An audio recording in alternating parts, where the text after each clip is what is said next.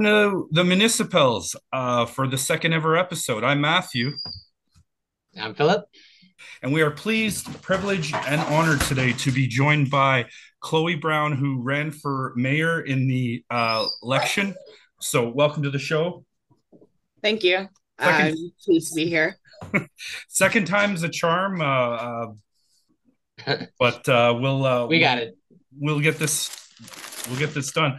Um, Chloe, right off the bat, you know, I, I gotta ask your di- your dialogue for the debates. Did you prepare anything, or did you was it off the cuff? I I because um the reason I love debates specifically, whether it's you know municipal, federal, provincial, even American politics, it's so entertaining. I I, I gotta ask, uh, uh, what what was that like for you?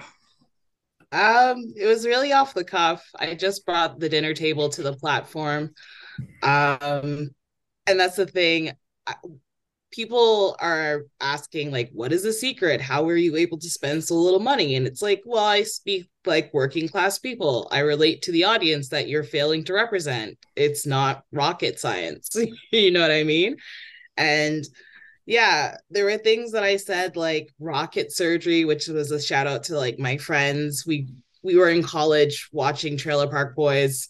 And yeah, those are my group of millennials that I spoke to. I just try to be regular, you know what I mean? And I think people just gravitate to that. Politicians are so groomed to be salespeople, and we're so tired of being sold things.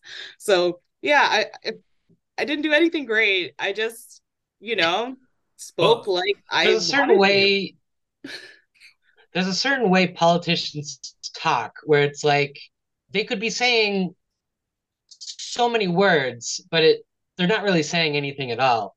So it's always nice to have, you know, people running who are just willing to say what they want to say instead of it's like, I don't know, you go round and round and I don't know, politicians are very long in the tooth like when you said you all you've done is sit there and collect dust or something like that. That was great.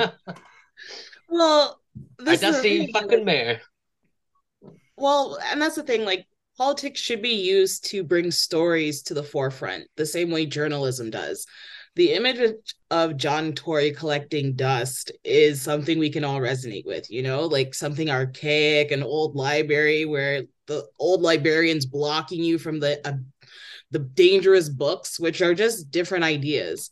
And that's what I just really wanted to do. I just wanted to make it fun because a lot of us as working class people have real talk, which is like, yeah, throw all the euphemisms out the doors, no more sugarcoating, like what is happening. And I think elitism really insulates people like John Tory, Doug Ford, and the rest of our leaders from real conversations they don't hear bad news or get confronted with the realities of like mental illness and addiction on the street the way that we do. And to be honest, I think I was really nice to John. I could have said worse things. And that was one of the fun things about running. I had nothing to lose. John had everything to lose. He's put his entire career and if I have to be honest, at 32, John has spent my entire lifetime building up this empire so that he could ignore people like me. John's been on radio, TV. He's had like so many opportunities to engage the public since I've been born, and it's worked in his favor. So, congratulations to him. But it's like, I'm the new generation. I might write terribly about you. History may not remember you favorably by the time I'm done with it. So, you know, like I, he got a little spanking and I hope that he's learning from it, but he clearly hasn't from what I've seen in the news. So now that the election's over and you're uh, free to comment on whatever you like, and you can stop me if you don't want to comment, but I have to ask. Yeah. Um, what do you think about uh, Reginald Tull storming the stage? I don't know. I I'm not really moved by it. I used to work at Guvernment nightclub as a security guard. Um, disruptions and rowdiness is a part of growing up in Toronto. You know what I mean? And being from like a security background, I've dealt with people disrupting events. I've dealt with homeless people like disrupting my workday because I'm kicking them out of the bank from where they're sleeping. I treat all those situations the same. And, you know, John's pretty lucky. It could have turned out to be something else. He's lucky that Reginald is who he is and just yelled. You know what I mean? Because downstairs there was a lot more drama going on, and luckily security stopped it. So eh, it's just another day in Toronto.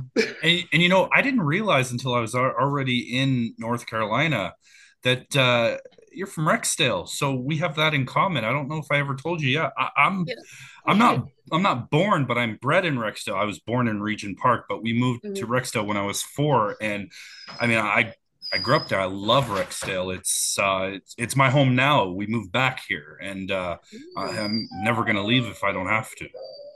And that's the thing, like if you grow up outside of the downtown core, conversations run differently. And I think that's something that a lot of mayoral candidates will need to get better at. Like, yeah, I can talk to the downtown core issues, which are like bike lanes and parks. But when you get outside the core, people want policing and they don't want policing in North Toronto. You know what I mean? It's a safety issue and it's an operation issue. And mm. I feel like other candidates failed to address those things. And that's why I was able to come third because some of the other candidates just came with a wish list of wanting housing, less police, etc. But you need to be able to talk to the trade off. And I feel that a lot of politics lacks that ability to contextualize, like, yeah, we can give you this, but you'll have to give up that. So, yeah, it's at the expense of. Mm-hmm. Yeah, at the expense of. And that's what's missing from the real talk that's should be happening in government and politics because yeah look at what's happening to john. That promise of low taxes is coming to bite him in the ass. So now that uh, now that we have uh, you know we have the new council now and uh, i don't know if uh, either of you had a chance to watch i'm still working my way through it but watch the the the, the first council meeting. Um i i did want to bring up that that vote on the um just a discussion of Bill 23. It was you, a 13 12 vote. You mean 39, 39. They were discussing Bill 23 and then they mentioned 39 and then uh, they got oh, shut down. Yeah, you're, yeah. yeah. Yeah, my bad. They should they should give these bills better names, more fun names. I mean, I think they do have fun names, but I don't. But yeah, the um the 13-12 split vote that came down to I mean, the reason why people are coming down on her is because uh, you know, no one would have thought she would have voted this way. Diane Saxe uh, voting to not have the conversation about Bill 39, yeah. um, really fucking throwing, I know me for a loop. I know there are some people who are like, you know, we paid attention to her vote compass answers. Uh, if you were watching that stuff, you should have seen this coming. But no, I was I was caught off guard personally. I mean, um, really, I don't know. I it's a disappointing well, situation where it feels like the city is kowtowing to the premier. I mean, it feels like John Tory always does, but well, the only way I can describe what Doug Ford is is using Simpsons references. So Doug Ford is like Fat Tony meets Mayor Quimby meets um the monorail guy. And this is where oh my god. Well, this is the thing. Like he's sell he's really good at selling these one-off ideas. And once we get wise to them and we want our money back, he becomes Fat Tony and he's going to break your legs. But he gives us this facade of being think... Mayor Quimby. um, Not that Mayor Quimby is someone that we should uh, aspire to. You know, I, I do feel like John Tory has this very, this very public persona of like kindness and gentleness. But when you actually listen to him, like in the council chambers, that dude goes off like not in a fun, you know, fun way. Like he just fucking tells. You know, I I was impressed with uh, James Pasternak, even though you know I didn't uh, endorse him. I was really Im- impressed with him. He he he flat out, or was it him or, or Mike Colle? I can't remember. It was one of them. They were like, "Why do we have a planning committee?" Uh, Chloe, as, as a yeah. policy analyst, I got to ask you the um, the part about sorry if you guys can hear that that's just my washer and dryer going off. Um, the part about section 111 being in in jeopardy because of bill 23 uh, i was wondering uh, for the listeners chloe if you could speak to that and and um, any any insight you can give. Are we talking about tenant protections? Yes. Okay. So this is where i get frustrated with the municipal level because this is where service becomes an issue. So if the city of Toronto was serious about protecting tenants, they would broaden rent safe so that all tenants could register and be like where council has power but doesn't use it because Doug Ford is one guy. If council wanted to mobilize the people who elected them, they could potentially mobilize 3 million people against the premier, but that's a choice. And without political courage, things don't move. So it's not like we can't have tenant protections where the city of Toronto sets up let's say the rent safe program where they legalize and license rooming houses. They legalize and license landlords. They are investing that money into producing social housing. They're using the gardner fund to leverage money towards building housing to create more tax revenue because people have shelter. Like there are little things that can happen on the municipal level that could protect us from the province. Because the truth is doug isn't that fast and he can't watch 444 municipalities. So if the city council wanted to protect us, they could be sneaking in these little policy changes that build up a system of protections. But that requires imagination. sort of enshrine it within the city. Yes. Mm-hmm. And that's the thing. It's policy is fluid in the way that yes, we're creatures of the province, but it's going to require the province read through all our filibusters. And this is where we could be using filibusters the way that the parliamentarians use them. Yeah, like create a huge housing bill, throw tons of stuff in there, use euphemisms, give it to Doug to read, set a timeline. I'm, I'm being very serious because it's like he's either going to have to get his staff to do it or he's going to have to read it himself. You know, uh, Chloe, I don't know if you had a chance to watch last last week's episode, but I was telling Phil, I'm like, I'm converted now. You know, there was there was a time where I supported Doug Ford, but I absolutely I cannot support any decision he's made. You know, uh, even if we set aside his first four years, yeah. ever since the election in June, every single thing. He's he's he's not the Ford brother he used to be. He's definitely not Rob. Um, and yeah. uh, but well, anyway, sorry, go ahead. Go ahead. Well, this is where, and I, this is just like a hypothesis of mine, but you need to treat Doug like a hustler. Like, Doug has a history as a hustler, and right now the product is land. You see who he's selling the land to. If you wanted to really like attack this in a mobilization way, treat this like you're running drug dealers out of your neighborhood. Wow. I'm I'm being very serious. Like we know the territory that we are trying to defend. If you make that territory unusable to the people who use it to push their product, then what are they going to do? And this is where city councils should be mobilizing their voters because if 6 million of us show up to different development lands that he's designated and make it undevelopable, mm. undevelopable, oh my gosh. but you get what i'm saying. It's it's about cutting off the supply and the commodity. And there's only so much of it that he can control in a city where all of us would be watching and waiting for him to do the next move. And this is where um, i've kind of evolved my whole approach to this where people are like oh the game is chess not checkers. And it's like no it's risk. You really have to be looking at the whole board and thinking about the days ahead instead of just you know, we're going to do this one time protest or we're going to do this one time petition. No, the time to actually engage in strategy and, you know, leverage our political capital as residents and citizens is now. And that means, like, you know, showing up at their office, showing up at their favorite coffee shop, restaurant, make them stay at home until the work gets done because that's exactly what they do to us. You know what I mean? It's mm-hmm.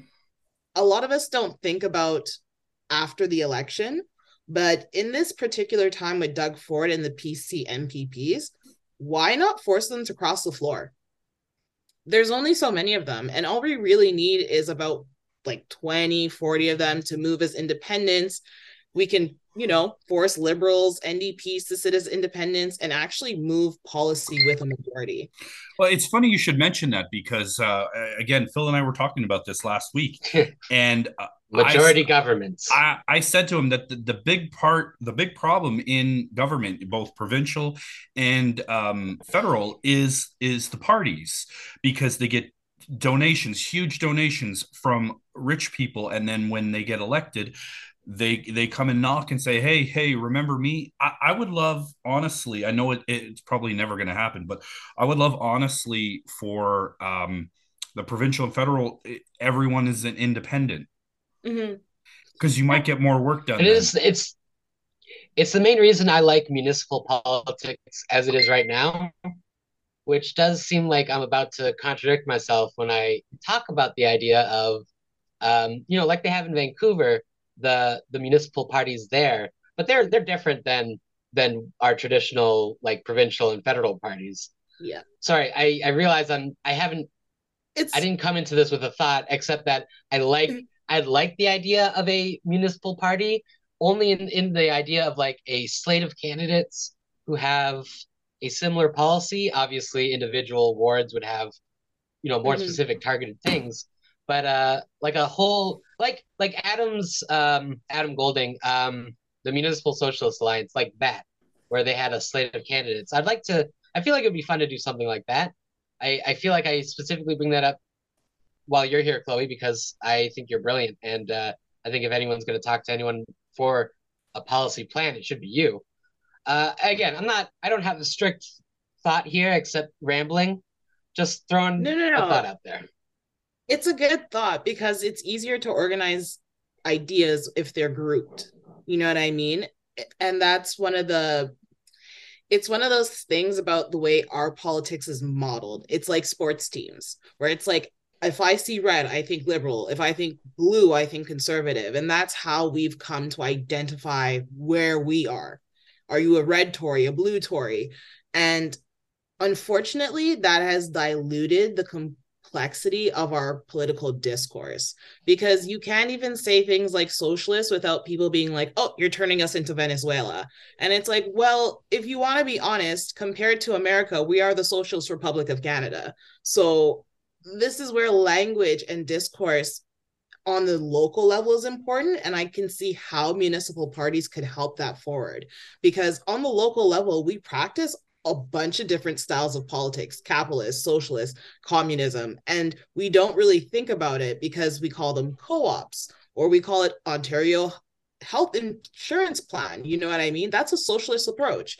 But the reason why we can't identify with them is because we only see them on the provincial and federal level.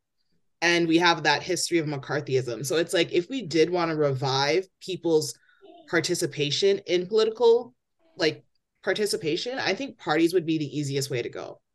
Because it's easy for me to understand like oh NDP means working class. I'm probably going to vote for working class candidates, which did happen in this municipal election when you think about like who got supported from above. Yes, and, uh, I, I feel like I had a bit of a personal grudge against. I it, it probably sounds more like a gripe, but it's like I I saw the NDP support uh Kevin Rupasinghe. Nothing wrong with Kevin. Kevin is a great guy, but it, it bothered me when they were saying things like, "Oh, well, he's going to be a good advocate for lower income people." It's like, but he's not a lower income person. Mm. Why would that make him a good advocate for me? Yeah, you know what I mean? Like it's no, it's a valid point. I know. I, I had my own personal gripes that weren't. No, no, like it's a valid point because look at how Kirsty got pulled up to the province and a few other of the sitting NDP candidates. It's kind yeah. of a it's a fallacy for us to continue to be like, yeah, there's no parties on the municipal level. I've fully seen them.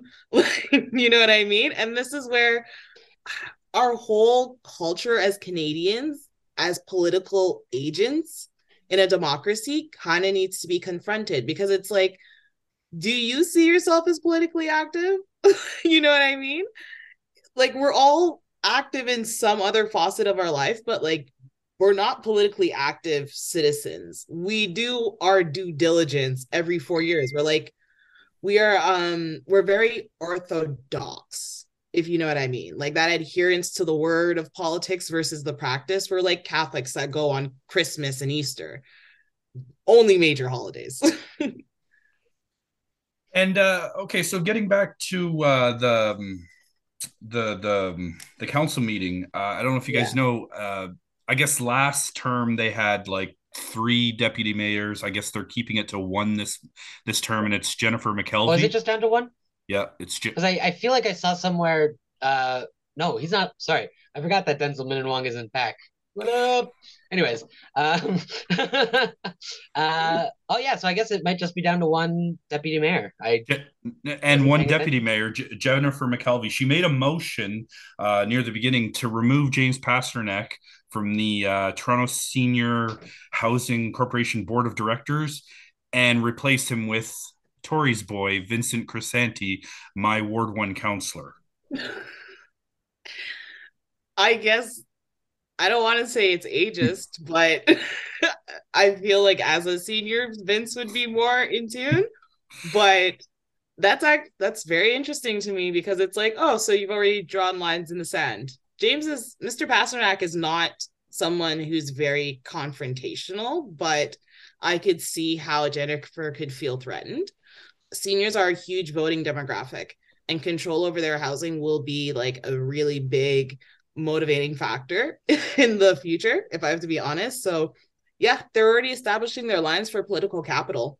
Did you and did you hear uh, during the election, Vincent Crisanti, his signs said re-elect, even though Michael Ford beat him in the last election, his sign said re-elect, and that was brought up at the Ward One All Candidates meeting uh, that I attended. Uh, technically, I was the only quote unquote media that was there, um, and uh, he got called out for it. But he's like, it says re-elect because the day after Michael Ford was elected to the province, he got a swath of phone calls. Uh, we need you. Come back. We need you. We need you. Yeah. I can believe it. Honestly, I imagine they just have a garage full of signs. Like if I was committed to like never working in the private sector again, I would probably save my signs for the next 4 years. And that's that's what incumbency does. Like if I just had to be popular and not have like knowledge, I would totally do campaigning forever. And that's the thing. It's very it's very like high school popularity where it's like it's mindless. I just like you because you're you play football or I like you because you represent the best parts of our school. Meanwhile, like you could be a monster, but you look good. And that's like the vanity that's associated with our current style of salesman representation. Right. It's just can people remember your face? No one cares about your ideas, and that's what makes a good salesman. Because the car salesman could be ripping you off, but like he's the guy you trust because he sold you a car once. You know what I mean? And that's where we kind of have to really critically look at campaigning like it's a business strategy, you know? It's not really about politics or political ideology anymore. It's about selling a product. And I want to say, like, the age of our councillors inspires this idea of like, oh, they've been around long enough to absorb stuff. You don't know what stuff they've absorbed, but like age and maturity are just so conflated. And yeah, right. it's it's something I met at the door with John Tory's voters where they're like, oh, he's nice. And it's like, have you seen John Tory in this neighborhood outside of voting time? Like, I've never you seen know, John I, Tory. Um, my, it's like I'd have these conversations with uh with my brother who works uh, very close to me, so we like travel the same way home. Mm-hmm. And uh like he doesn't pay attention to politics. And he sees John Tory as just nice. Nice and bland and it's like, you know, you're trying to explain to him, it's like, you know, you see the garbage is overflowing. You know, you see TTC isn't working as well as it should. You know, that's that's the mayor. And yeah, you know, it's just like I, I did make a joke with him where uh, if we were going just purely off the past two mayors, his if my brother were elected mayor, he'd look more like John Tory, and if I were elected mayor, I'd look way more like Rob Ford. well, that's the thing. It's like appearance does inspire confidence, and unfortunately, like this is one of the things I'm hoping to work on as the campaign has ended. It's just like, what does it actually mean to be a politician, a qualified politician at that? Because we do come from a time where it's like, yeah, if you were Jimmy Carter, a peanut farmer, you could be a good man of virtue because you grew up on a farm. Now, you won't be able to find a Jimmy Carter running in politics. You know what I mean?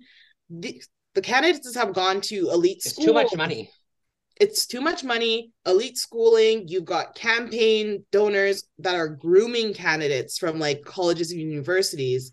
And this is where I think as voters, we need to really ask ourselves, like, what does it even mean to be nice?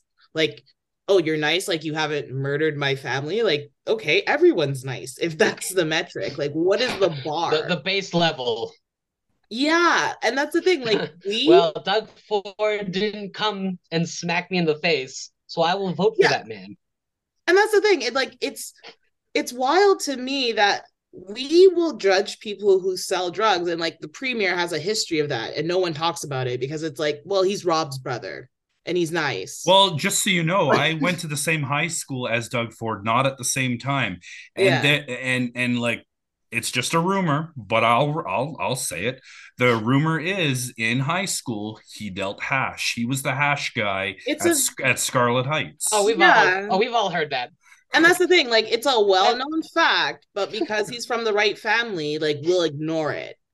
And this is where right the barrier of entry for like who is a politician becomes murky because it's like all of us could technically be politicians if we wanted to the people who have the audacity to be politicians are kind of the wealthy's worst children right now And then yeah. there's the and then there's the issue of career politician. Uh, Chloe, I, I I didn't get to see every single second of your campaign, but uh, term limits. I'd love yeah. to hear your opinion on that. I believe in them. Um, I also believe in ranked ballots because, like, if I fail in office, please bring in the second guy. If he fails, bring in the third guy. Like, this is what democracy is for. And I was really hoping that we would give one of like Tory or Doug a Liz Truss moment because I really love how dynamic UK politics is at re- like getting rid of bad leadership. And that's what term limits should do. And it shouldn't just be bad leadership, but it's like you tend to forget the people you serve once you get removed from them. People should be forced back into the public to remind themselves like you're just as human as your residents. Like you you had a little office power. Congratulations. But like at the end of the day, you're still going to need these services. And I think that's one of the biggest problems with our democracy right now. The people deciding on services don't use them. They they could afford to get to private schools, private healthcare, even before they got into office. So it's like they don't cherish public services the way me or you do. So yeah, right now, term limits and ranked ballots would be really great for refreshing our democracy. And I really believe moving it forward towards proportional representation because I think a lot of us take for granted that North the North American democracy project is fairly recent compared to like Europe. And we yeah. fully we haven't like fully explored the expansion of democracy in the last like I want to say 50 years where like people could actually vote outside of like owning property or like being a white male, you know? Like voters' rights are fairly new for a lot of people. And when we think about like, particularly in Canada, how they cut civic education, it's no wonder a lot of people don't know what they're voting for or what level of government does what. Because I'll be honest, as a policy analyst, like I track federal transfer payments to the province by the time the province decides what to do with that transfer payment, it could end up anywhere because it's not up to the feds to tell the province how to spend its money, contrary to the belief of many people. That's interesting. And uh, is is it the same way uh, when the the city gets their money from the province? I assume that's how it works. Uh, do they get? Do they say you can spend it on this, you cannot spend it on that, sort of thing? Yeah, and that's the thing. Like the province will set up its parameters through like grant streams. They'll do funding streams like programs and be like, okay, the municipalities can apply to these programs based on this eligibility. The feds are not like that. They're just like, give us all your money and we'll divide it up amongst the provinces. That's it. The feds don't really have much power in dictating much to the provinces. And they, a lot of people don't realize, like, after Brian Mulroney, getting rid of vocational education was a huge one that got downloaded to the provinces. And this is when Harris came in in the 90s. And this is why we don't have shop classes, home ec. This is why we don't have a lot of those really key skilled trade programs because once the feds gave up their responsibility, the provinces were like, well, let's just lump this in with skill development and labor instead of getting it that, in education. Is that what happened with like federal public housing as well? Like, didn't yes. they download that to the provinces? And the provinces were just, I don't know, it's it's a mess. Well, that's the thing. Like a lot of what's missing in Canada is a unifying national act. So, like a healthcare act, education act, something to say, like, these are the priorities of Canada. This is what the provinces need to meet them, and this is how the cities deliver them. Right now, because everyone doesn't want to get blamed for something going wrong, we have a bloated government that's a bunch of people just playing hot potato. Just like you take it, you take it, you take it. Yeah, it's that Spider-Man meme of the the pointing at each other and yes, and, you know, no one's uh no one's really taking the blame. It's just like, especially I want to say right now. I mean, no, I'm not going to get into a whole side tangent conversation, but like with the healthcare situation right now, I mean, I, I do feel like there is more a direct fault can be placed on the province, but obviously there's still that reluctance from the federal government. Um, there's there's blame to go around. Absolutely. And right now, the feds are withholding the health transfer until they get a more detailed plan from the provinces. Because, yes, COVID was a problem, but they're not going to give us more money to just spend on anything. And this is where the provinces become like very unruly animals. Because if you ask them, like, give me a report, they can straight up tell you no. Because federalism, you know what I mean? who is the federal government to impugn its will on the provinces? And we're feeling that at the city level because, as creatures of the province, the feds cannot step in and very different. Yeah, a lot of people. I, I said to lot... someone else. Oh, sorry. I was just going to say. Oh, yeah. Um, I had heard, or I had thought, after sort of the realization that uh, our provinces are actually very powerful, you know, in the states, uh, they have this. They they talk a lot about states' rights. Um, I feel like they have more of a unified federal government than we do. Sort of feels like our. Oh, uh, am I wrong? Am I misreading? Oh, uh, state governments are like insane. You have like the state governor general, you have the state um like district attorney. We don't vote for our legal officers. You know what I mean? If that got into the mix, um, I don't know how we would survive. Like we can barely come out for politics. so many. they've got w- so many roles of like you know comptroller. What the fuck does a comptroller do? I mean, I, I was gonna say, answer. please, please don't tell me, but. I was gonna say, I think that uh, uh, uh, there's a there's a, a section of people who are waiting for Justin Trudeau to mess with the province the same way Doug Ford keeps messing with the uh, uh, with Toronto, especially during the election. I can understand changing the rules before the game starts. I understand that. But so, changing the rules once the game's already started, once the election's already started, that that should not be twice? allowed. Well, this is where it becomes risk. You know what I mean? Because essentially, if you th- think of this as a game, I'm Doug Ford messing with the municipalities to trigger Justin Trudeau to open the Constitution so that if Pierre wins, we have our very reason wants. to say like any constitutional change, the liberals did it. Why can't we do it? And this is where people need to kind of think of politics like gameplay because it's no different from a video game where it's like, yeah, you get all these final bosses, you get a map of what their lair looks like. And if you are someone who loves video games, just like think of all the ways you have to undermine the enemy and just apply it to real life. Undermine their donors, become like a nuisance. And that's the thing, people don't know how to gamify politics to make it enjoyable. And that's kind of what I I did. Like John Tory's just Wario, you know what I mean? He's Bowser. and how can I be I scared of Bowser? How many different people I love how many different people you've said John Tory is at this point. But right now, this is my favorite. Well, that's the thing. Like Wario you... and Fat Tony. I and that's the thing. Like politics can be fun if you can relate it to your life. You know what I mean? And for me, it's video games. It's world building. So when I think about like the larger scheme of Canadian politics, just think of like Doug Ford, Justin Trudeau. Like these are just characters on a board. And they're waiting in their little hutches for us to come to them and challenge them. Somebody's going to create this video game. You know that, right?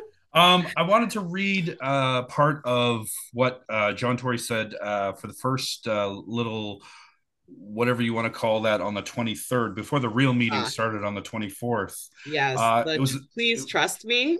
it was an article written by ben spurr um, regarding the council meeting wednesday october 23rd uh, john tory stated quote he would only use the most controversial of his new strong mayor powers if it is necessary to advance housing and transit policies of citywide importance, and if he couldn't reach consensus with council after receiving advice from city, city staff, unquote. Uh, he also pledged not to seek re-election in 2026. Uh, he also argued that he could he could be trusted with extraordinary powers for political gain because he was not seeking re-election in 2026. Uh, Councillor Josh. Trust me. Hold on, we'll go. We'll get. A, we'll go over it. Don't worry. sorry, sorry. Uh, I'm just playing. I'm just playing. Uh, I didn't write the whole thing down. I just made notes. Uh, Councillor Josh Matlow rose from his seat and alleged Tory had quote impugned the privilege of council. Uh, the major sticking point is that John Tory went to Ford and asked. This was in the summertime during the election, and asked mm-hmm. for, I guess, stronger mayoral powers than the strong ones. Um, and, and basically, so that's all I got. So let's go back up to the top where um, it, it's funny because the original strong mayor powers were f- to deal with housing, but it says here that it's for housing and transit. Yes. I don't. Uh, uh, well, this is I think where uh, the thing that I had said. Oh, no, Chloe first. Sorry, no. This is where I kind of just like, did I trigger this man? Like, I hope I didn't. he went back for great. super mayor powers. Like, and that's the thing. Like, it's it's a game. Like, just poke this bear and see what happens. And that's the thing. It's like, it's shocking to me that so you became the mayor and you don't know what to do. So now you've invalidated two thirds of council who have spent their like this is what rich kids do. You know what I mean? I'm not shocked, but I'm also just like, hey, someone needs to spank Richie Rich and remind him that this is a meritocracy. Like if he can't and that's the thing, he his whole campaign was like, oh, I'm gonna make the partnerships to make this stuff happen. No, you're not. You're gonna beat up everyone on the playground. Exactly. The the only thing I want to like throw in on this is, you know, everything you just said, and just keep in mind the fact this is his ninth year as the mayor of Toronto. Yeah. And you know, he's had council supporting him. He could have done all of this stuff. All of a sudden he's powerless and like like I know John Tory is a pathetic loser, but like you gotta you know, like you got to at least lie. You know, yeah. I'm going back. I'm going back on an earlier point where you said honesty is the best policy. Honesty is the best policy for people like you and me. But when John Tory does something stupid, there's a part of me that really wants him to lie, because why not? Just, just lie. I know it would it make us feel better that like our tax dollars were being used for adult learning, but you know it's not. um, but this is like that's the thing. John Tory's only experience in, is leveraging his family's name to get what he wants. And a lot of us know people like that, but in our everyday life, we're powerless to do anything because we experience this in our workplaces, at our homes, etc. But this is where we we have to get smarter. Like all of us brought you there. All of us will take you out. Like mm-hmm. I don't mean to sound radical or anything, but it's like we're at that point in history where like Marie Antoinette told the people to eat cake. And we the people can like eat cake or you know, do something civil and be like, so we're gonna we're gonna throw John a retirement party whether he likes it or not. And well, this is where like I don't know if you remember, but city council took power from Rob Ford at the I remember. I remember. Yes. It's not like these mechanisms mm-hmm. don't exist. It's about the political courage of individuals.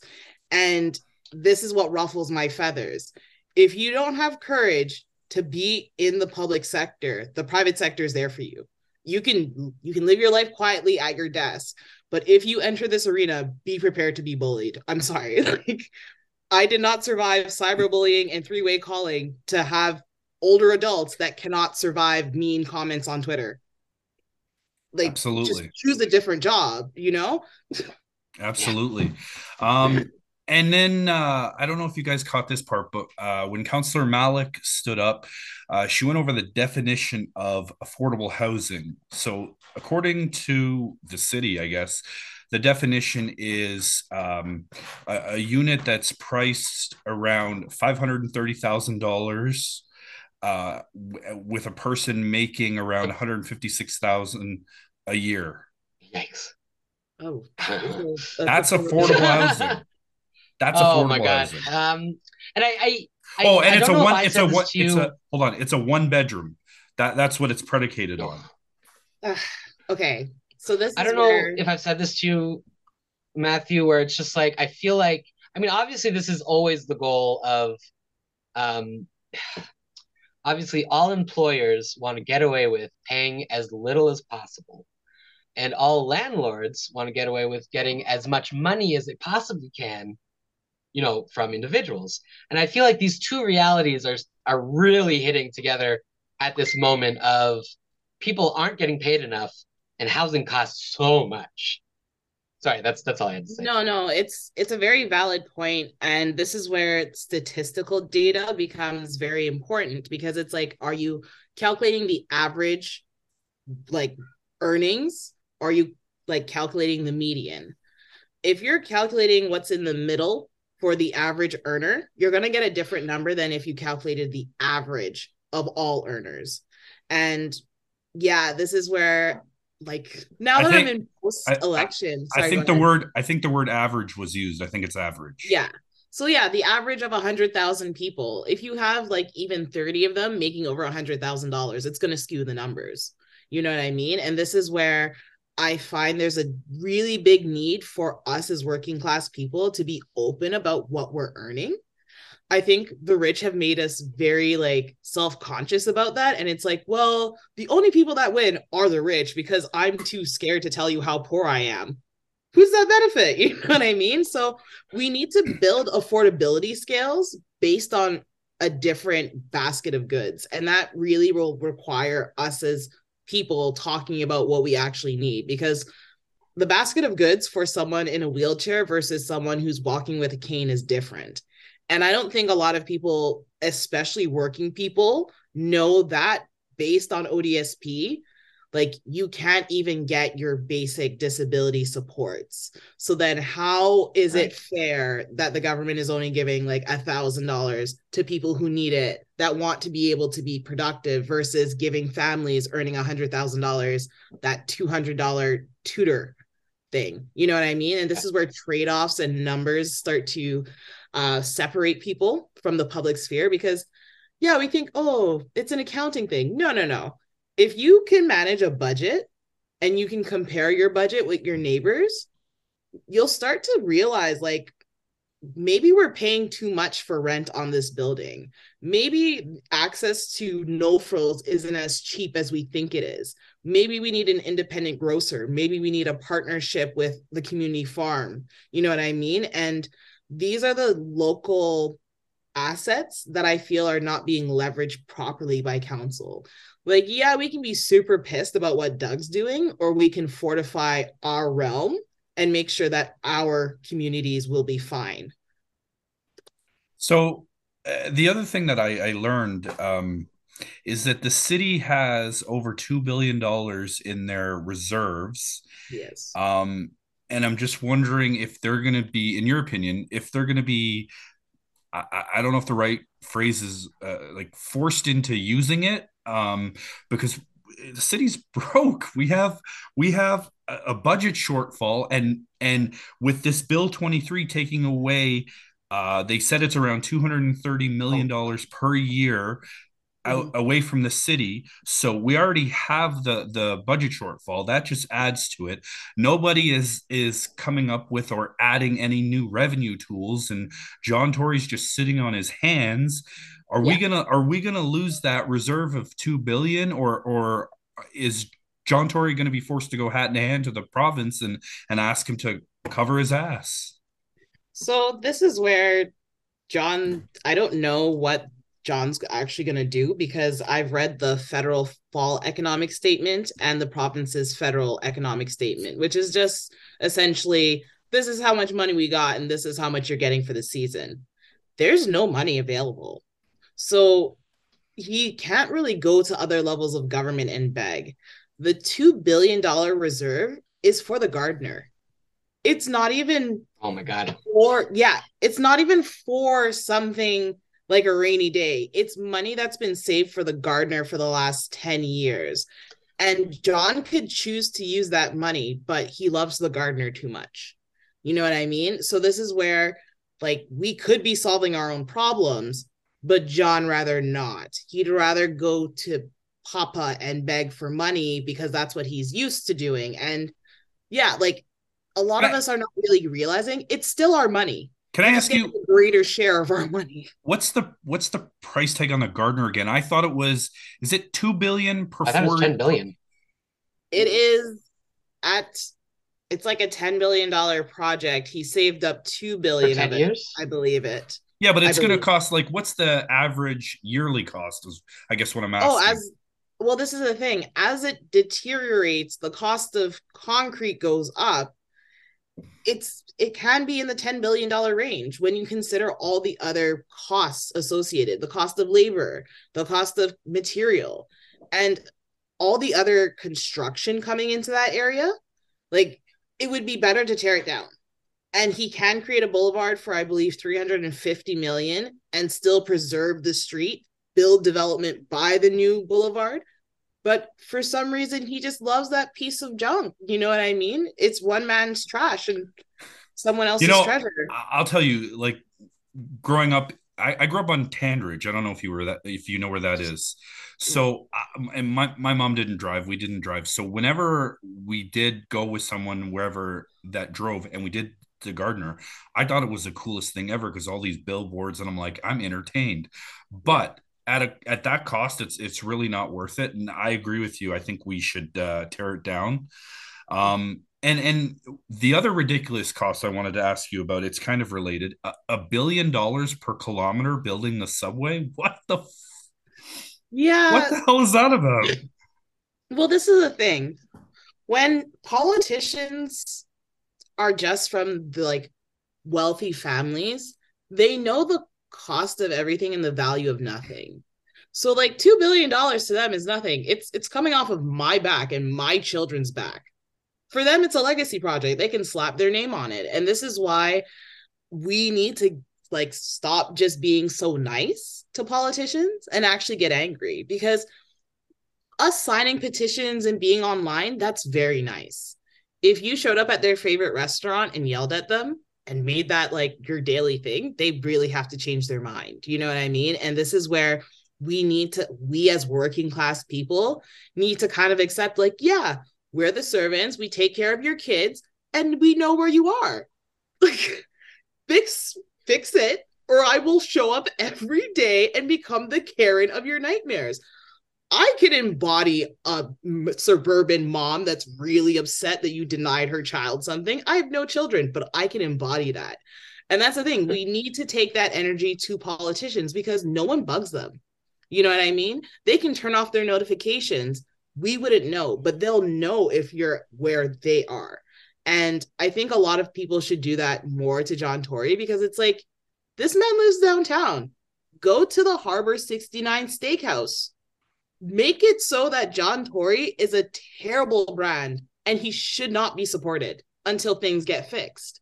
And that's the thing, like right. we can no longer be nice. We need to start being strategic because being nice to the oppressor is killing us, you know? They're just like looking at us like, "Oh, you definitely enjoy dying. You haven't done anything that's going to make me think otherwise."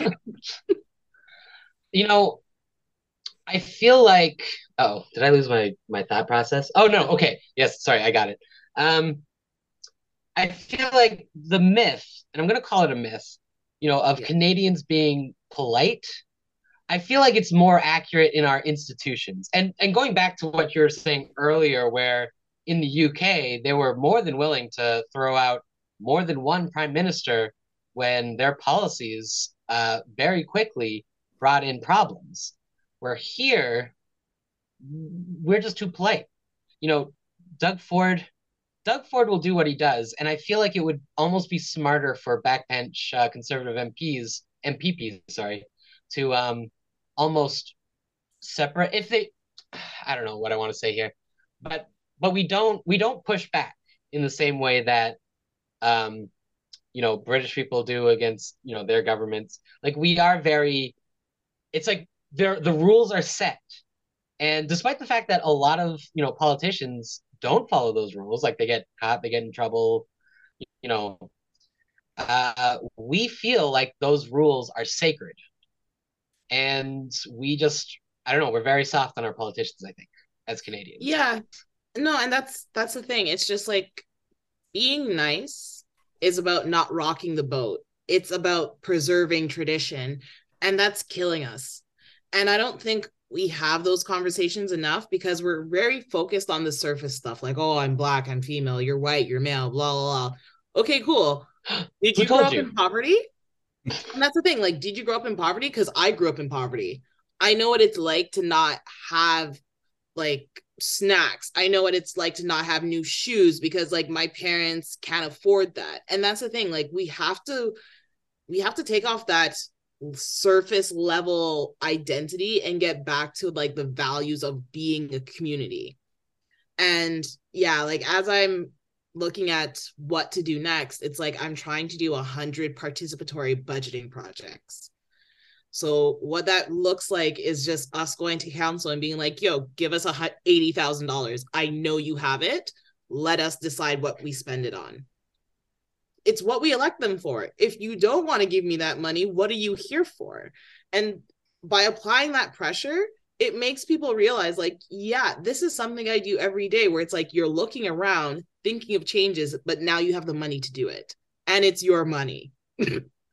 it's a one way to like recapture not, our homes. Not in not in the same vein. Um but I was just thinking of uh, how during during the course of the election, I learned that uh, city councilors they have an amount of they have like a constituency budget yes. that they can spend on, and a lot of a lot of councilors it sounds like they don't really spend that money, and no. I, I feel like why why couldn't councilors even I, I feel like I'm sort of jumping to a random thought here because of course uh, charity charity is a is a political problem in the sense that we're not doing everything right. You know what I mean? Mm-hmm. But why why wouldn't city councilors not use some of that money, for example, for something small like coats or sleeping bags for the homeless? I say that again, as I said, knowing that mm-hmm. those are the homelessness obviously is a policy failure. So having government officials be like spending money in that way wouldn't be great, but just you know, you'd have that you have that constituency amount that you could spend. For sure. Um, in 2012, I want to know 2014, I worked with Shelley Carroll to get participatory budgeting done in her ward. And that's the thing. It's just like it's the willingness of councillors to let you know that funding is available for the community to spend. Uh, Toronto Community Housing already has that process in place for the last 15 years where they come together and they decide what improvements they want to make. Why isn't that done on private housing? Why can't my landlord's property taxes be used by me to fund things that I know need to be done in my building versus you letting this like like look respectfully, but you letting this amateur decide like what needs to be done you know and this is where we as voters need to think about like what do we do after 4 years? Like yes the popularity contest is done but if you don't watch Brent he will burn down the school. You know what i mean? And this is like treat it like high school where it's like think of politicians as those people in high school where it's like yeah they're super popular but like without supervision they would burn down the school you know? So like you got to keep an eye on them. And you know, adopt them as a little friend. Be like, I'm gonna call you every Sunday. and that's the thing. Like the easier you make it, the the easier you make it seem like they're just your neighbors, but they're in charge of doing right by you, the easier it gets to like call them regularly. The easier it gets to see their face in public and be like, yo, I called you. Where are you on that proposal? Like you have to set deadlines for them and that's the thing like us as a community now have to manage this one person and we got to treat them like our employee think about how your boss treats you channel that into your politician make them better I also wanted to bring up, uh, switching gears a little bit. I don't know if you guys saw the video. Uh, it was the day after we recorded last week, Philip, uh, the 21st, mm. the the eviction from the Novotel hotel. Did you see that? Yeah. I was just gonna I was just gonna talk about the one from today. Wait, was that video? Oh shit! No, that oh, video that, video, that video, happened on the twenty first. Yeah, but it went oh, viral. It the action happened today. Yeah, no, it went viral. I don't know when oh. it went viral, but I think it went viral today. But the date on the video is the twenty first. Yes. So you're correct. And I I wanted to ask about this, but holy shit, yeah. All right, we're on the same page. okay. But also, fucking, god damn it.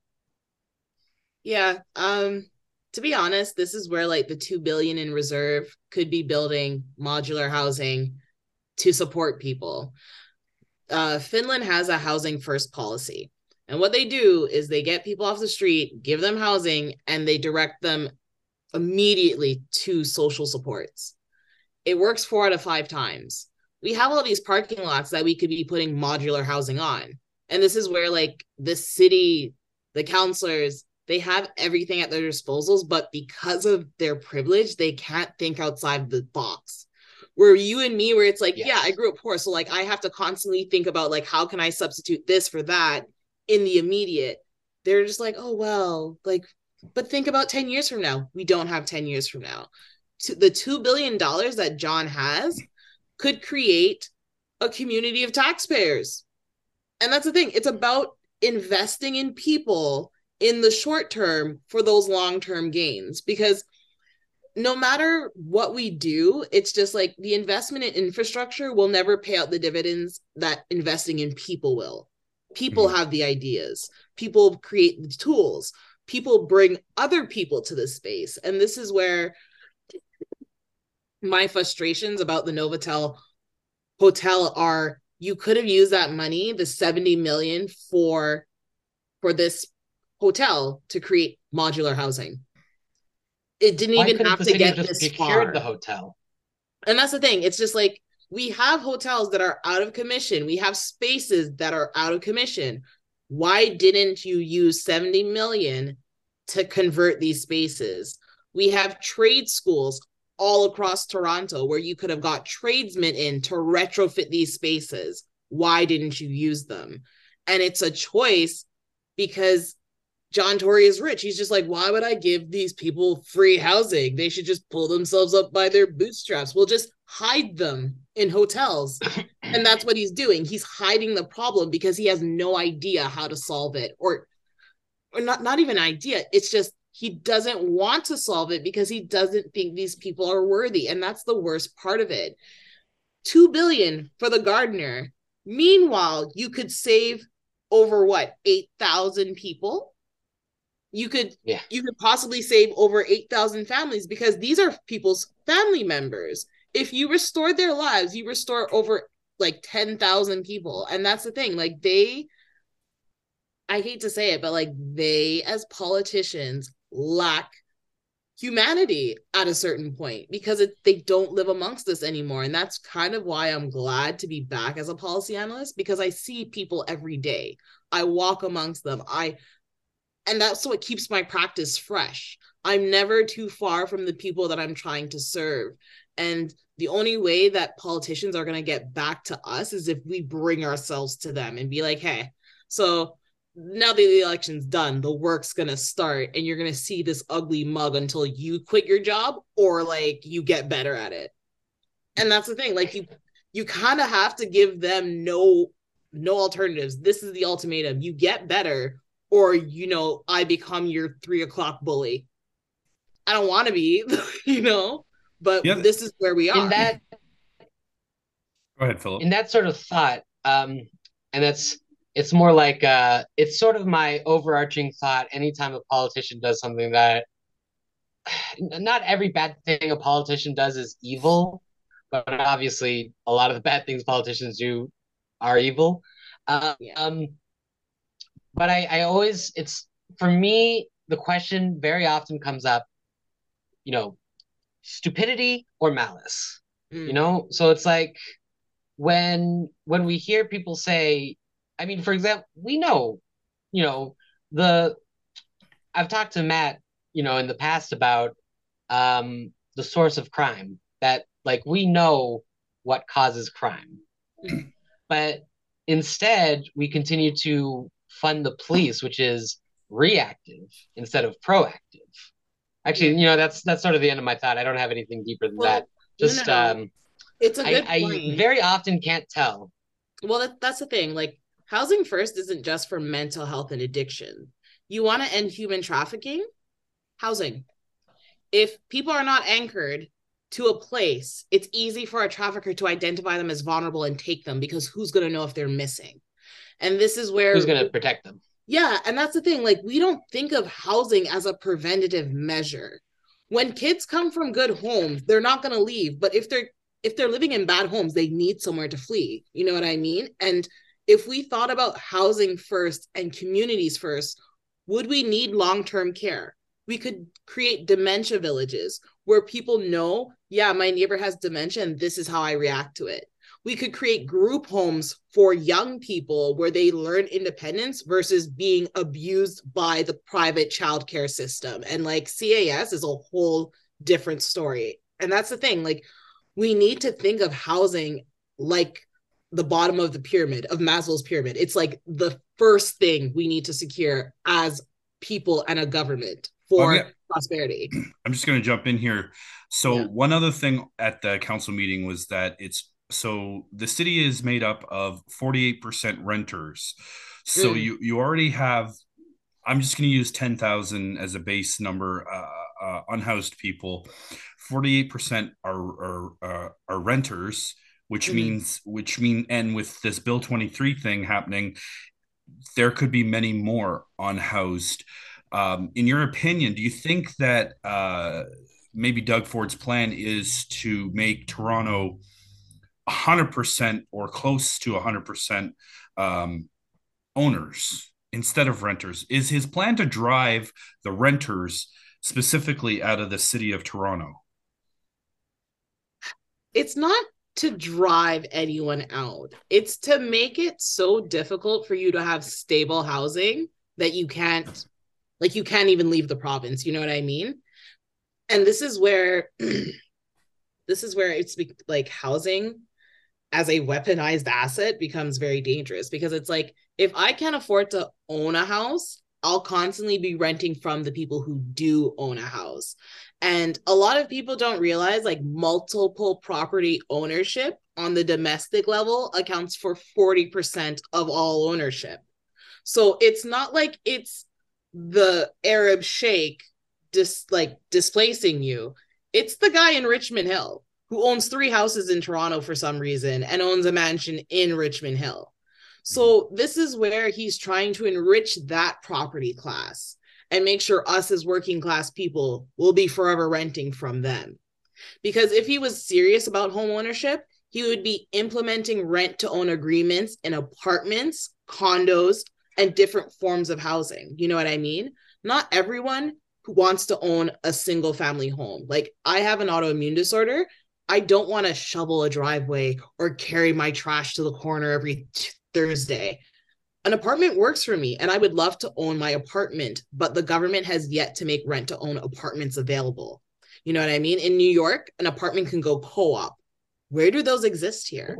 Why don't we have that ability to buy our apartments? And this is where, like, Doug becomes a very obvious crony because it's like he could be fixing the laws so that all of us have a chance to own a home, but it's just about real estate development.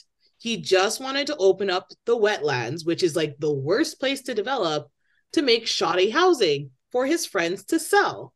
And that's what really burns me about Doug. It's like you come from Rexdale just like me, and you're giving us a bad name because like even right now, one thing that I'm working on is the Therme Spa, which they're trying to put at Ontario Place. Put it by Woodbine Casino and the airport.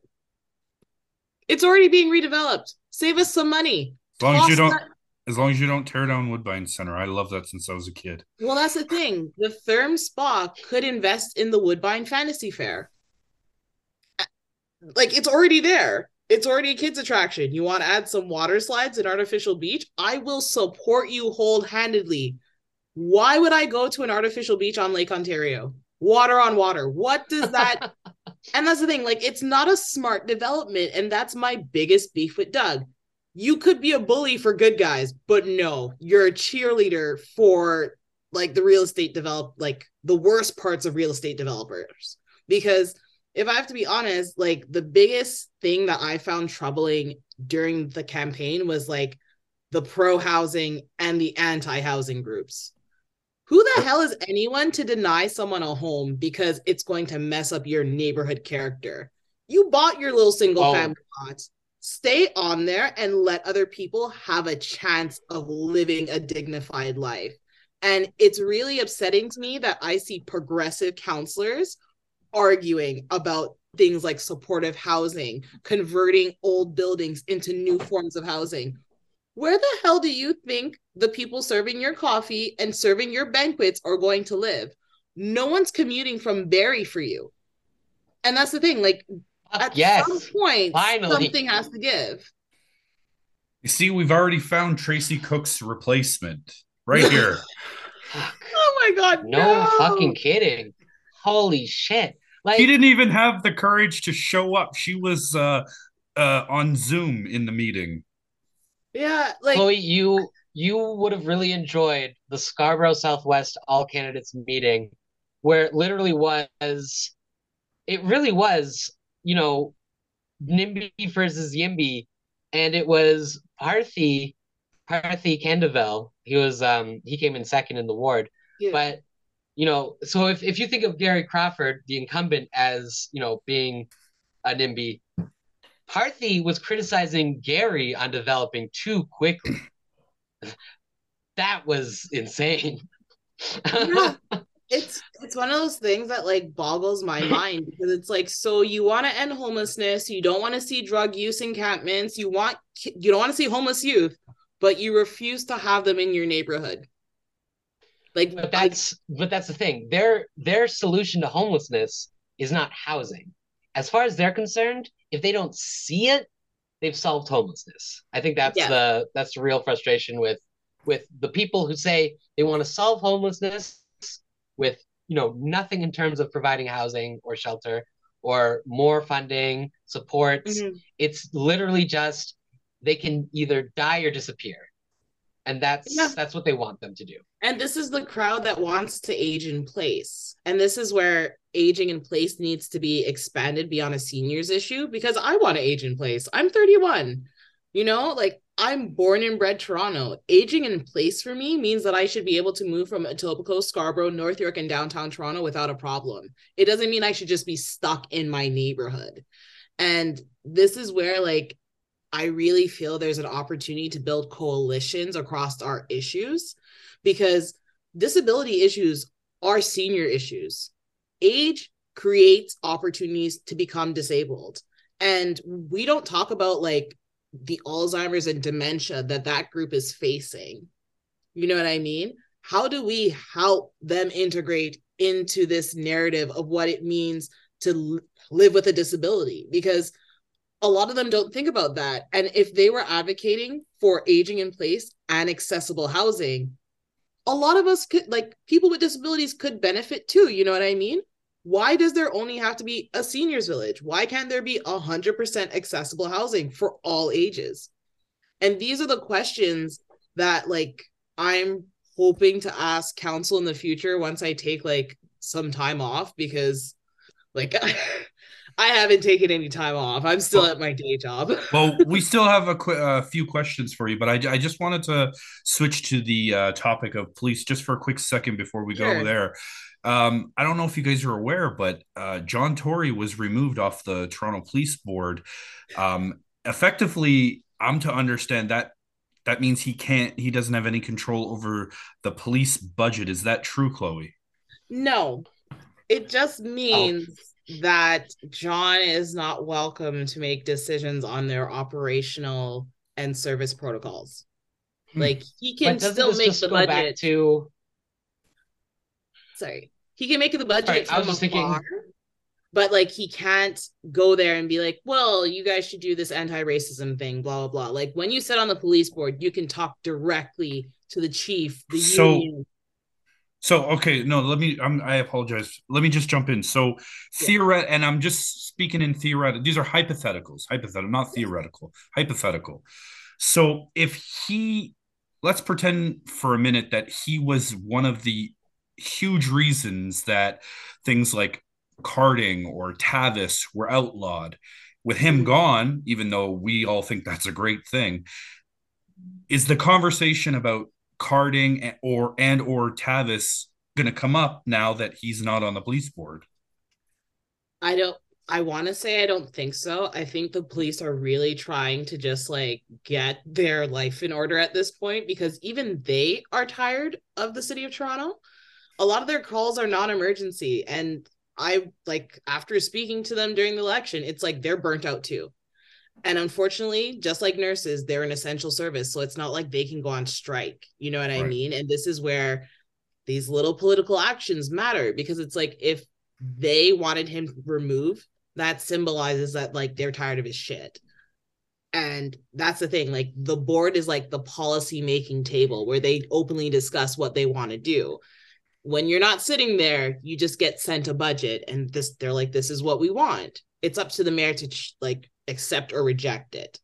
So he still makes budgetary decisions, but that's actually a very interesting development to me because, yeah, the police board is a sacred place. It's where those decisions about Tavis and carding get made. And it only comes to city council once they're asking for funding. Other policy matters don't necessarily make it to council because that's their policy table you know what I mean? So that's where like civilians become very important because a lot of things can get lost at the police service board if like journalists aren't there or I as a private citizen aren't there. It's a policy table. So it's boring stuff, quote unquote, boring. Well, as long as Blake Acton's not there, we're good. Oh my God. ah. what a great universal, like, oh, thank God. Uh, I, yeah. I do have a cynical a, a, cynical take on on the idea of John Tory not being part of the police board and that sort of goes back to uh, the Spider-Man pointing meme of you know no accountability of no one can decide. My cynical yes. thought is taking John Tory off the board. I mean, he's still the mayor, and he's still going to influence stuff with the police. Mm-hmm. So it really, in my mind, sort of feels like this is a potentially a get out of consequence free card for John Tory. I could be wrong. It could just be yeah. a cynical view, but uh, that's that's the way I see it it's not a cynical view when you take a step back and you realize that um, Doug Ford appointed one of his developer pals to the York Region Police Board.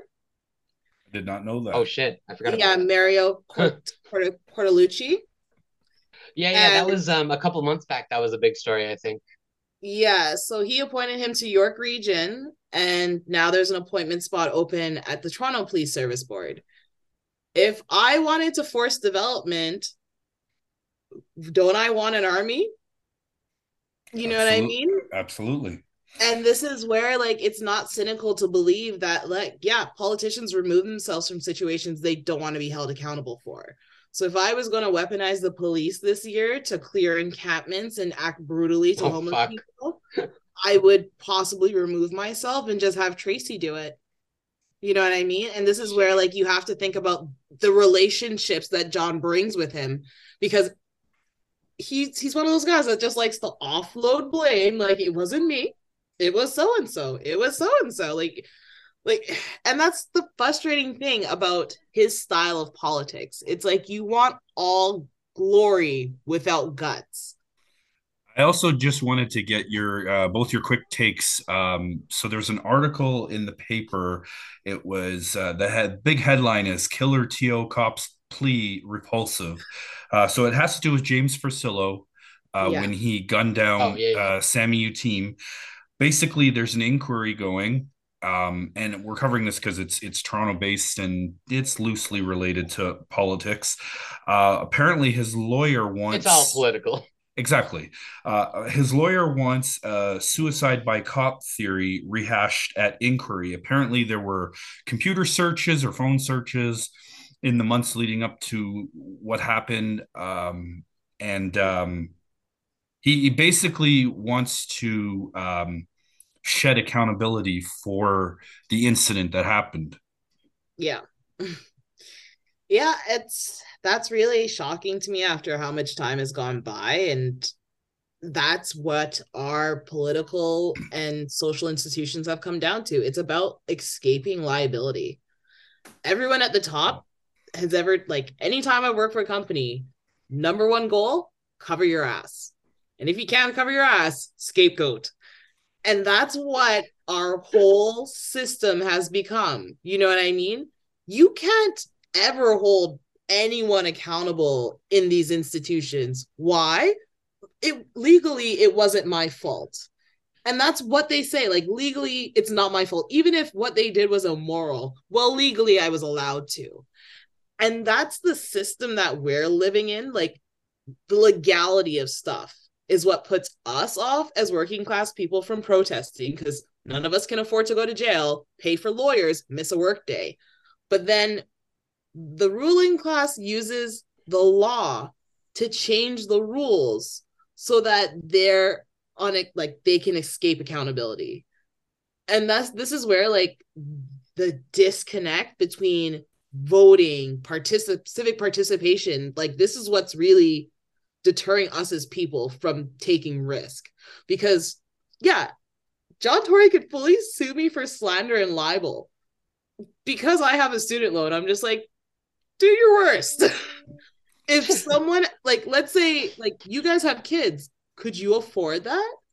And that's the thing, that's how they keep us silent, the threat of liability. So it's like it's really frustrating because this case with Sammy Yatim, it can be concluded. But because he wants to escape legal liability, he's going to drum up this whole story, look at his mental health history, and try to justify it for what he did wrong. Just accept what you did. And that's the thing. Like, if you're a grown adult, accept what you've done and like try to move on. Stop holding the public ransom. And that's what this is. It's trying to hold like us ransom for his mistake so like maybe he can get reinstated. And that's the thing. Like at some point we have to call for better accountability mechanisms. I'm Glad you Because- brought that up because that's where I was going next. Yeah. So Wait, wait, wait. you go ahead, Phil, and then before I'll you jump in. before you could before you continue, all I wanted to the two things I wanted to say is first of all, uh, to Chloe, I've heard of the you know to cover your ass, the CYA. Uh, I think I must have missed the next lesson of you know the scapegoating part. which is you know well okay and that's the thing like once you've worked with like a few campaigns it's like okay so i get this now. This is just this is theater like you know what i mean? This is theater and gaming. It's not really like a test of wits. This is not gore vidal you know? It's it's krusty the clown I love that. Another Simpsons God, reference. you're really you're really killing it on these on these references. You know, like just just so you know, you've you've hit the right audience.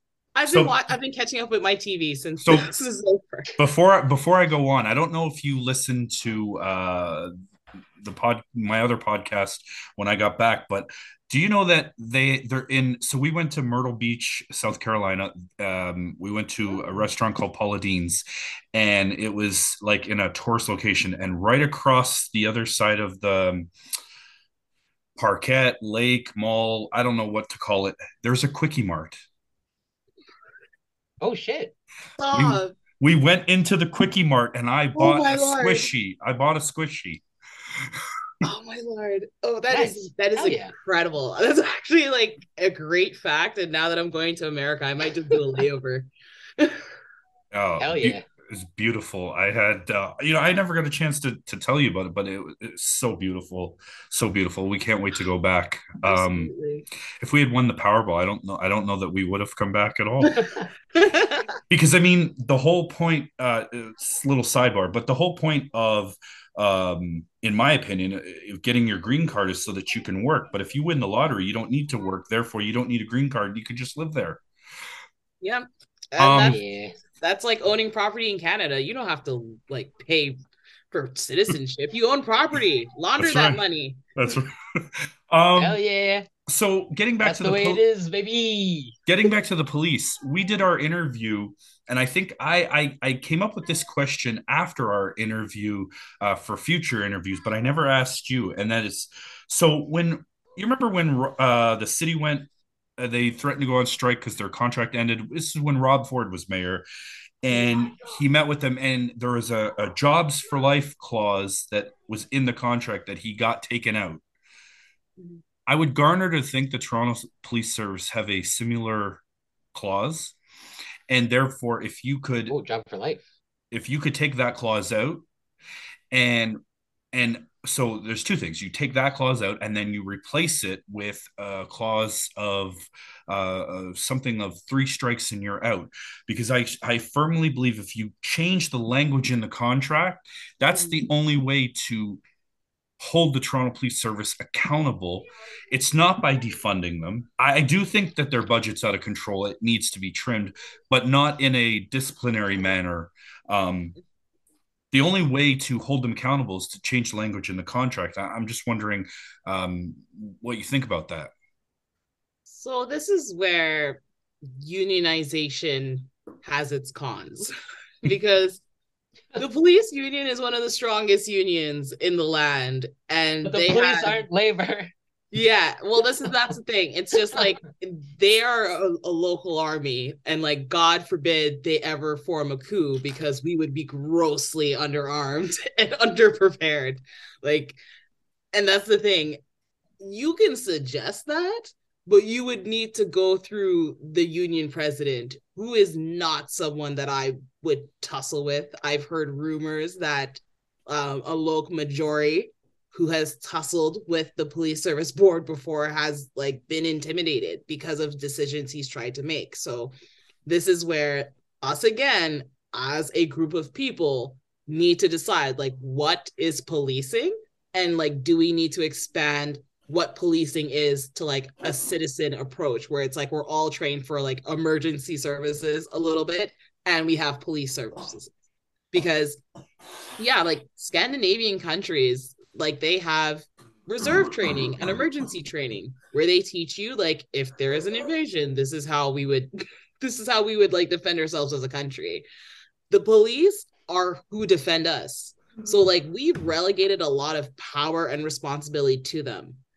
To ever cut or like change their qualified immunity which allows them to get paid while investigations are happening would be one of the biggest challenges in labor history in my opinion if i have to be honest because like the union itself would then be undermined and collective bargaining as we know it would have to be challenged for certain services because the police are very unique but the army isn't unionized you know what i mean and that would really call into question like who deserves to be unionized if they're part of the public service and i don't know if we're ready to be there yet i don't know if unions ever want to go there because in my opinion, unions exist because of capitalism.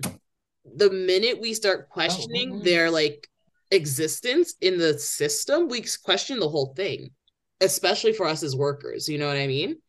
So, yeah, it's one of those like really touchy grounds where it's like, I think it's a great idea. I will send someone else to implement and survey the crowd because, yeah, like policing is one of those really I want to say opaque services where it's like we know they're supposed to serve and protect, but in the gr- pantheon of evil, how do you even do that?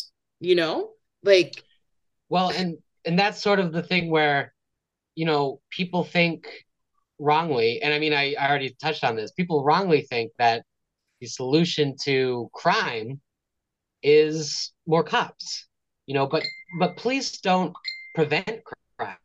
They don't like their presence doesn't stop crime from happening. They react to crime. And yeah. I, I don't know. Obviously, this isn't about the police union. This is just no, again going back to a it's a serious distinction to make because like there are law enforcers that are caretakers. There are law enforcers that are investigators and detectives. Police is a very monolithic term for all those people. And we should have specialized forces to deal with like public threats to safety, organized crime, domestic violence, because that's a huge one that we don't really have police services for. We need specialized um, public safety units in order to evolve policing because policing as it exists isn't sophisticated enough to deal with these problems. Like one that really gets me is dealing with people with autism and we don't have enough police officers trained to identify people with disabilities. Absolutely. And when you think about who's in jail, it's a lot of people with disabilities who just can't communicate their needs. So, what does that say about what police do? To me, it's like, oh, so you picked on marginalized people. Like, as a marginalized person, that's your job. But like, they do so much more than that. So, this is where, like, when we talk about the contract, it's more than just like taking out qualified immunity, paid leave. It's about like taking out crime prevention from their actual responsibility because they can only, like you said, they can only react once something has happened. If they try to do preventative crime, like in Minority Report, like there's so many bad things that can happen because it's like, so you're using AI, which is only as perfect as the person making it computers like technology has bias and until you have literate people building the digital technology, you're going to need smarter and more intelligent investigators. You know what I mean? So it's definitely worth a look. And like, I would even go further to say the education for police is a big issue. So I got, I, sorry. Sorry, sorry no, ahead. no, no. You go. You you finish. Okay, so like when it comes to hiring police, like, are we hiring investigators and detectives, or are we hiring guys that just are physically fit. You know what I mean? Like if I wanted to hire a bunch of people to physically intimidate, I could hire bouncers. You know what I mean? If I want people to, I was thinking crimes, it sounded like you're describing security guards. Yeah, and that's the thing. Like we see a lot of people treat the police like personal security instead of like crime fighters. Like, are we hiring departments of Batman's or are we hiring the Hulk? So I got I got a few things. If only we could have departments of Batmans. So, um, correct me if I'm wrong, but included in the stronger than the strong mayoral powers that John Tory secretly asked for, he also asked for a notwithstanding clause. Did he? I, and if that's correct, tech. This is theoretical. This is hypothetical. Um, you could change the language in the contract and then use the notwithstanding clause, no? So he didn't ask for a notwithstanding clause, and the powers themselves would be the notwithstanding clause because he can fire city managers. He can hire city managers. So it's He's up just- to him. He's yeah. just too his- afraid. He's just too afraid to. well, that's the thing. Like, Wait, it- is that is that a part of the new um, strong mayors that he can just hire and fire the city manager himself without a council vote? Yes. And that's the thing, like he'd only need a third of them to approve it. Before it was two thirds. Now it's a third. So it's just like he's wiped out the 66% of his colleagues. So But, Tracy, uh, so Tracy Cook's job is is safe. Yes, essentially. And that's the thing. It's just like he really doubled down on protecting who was left in his circle. You know what I mean? And that's what you do when you like you know there's blood in the water. So I'm so cu- I'm curious. So there were robocalls sent out. I, I believe it was Ward 20. yes. Why Yeah. why wouldn't he send them out to Ward 3? He lost Mark Grimes. Well, this is the thing. Like, if you think He did that last time. met, he and that's the thing. Like, Tory's really overcounted his chickens this particular election. He really thought Mark would have won, and that's the thing. Like, nothing really changed this election. Progress Toronto was still supporting Amber Morley, Chiara, etc. Chiara was really close to knocking out Nunziata. Um, Ch- Chemi was really close to like- knocking out Perks. Like these were very close races, and I think he saw those in his in the polls early on. Because let's be honest, John has a whole team of people that he can squeeze for information.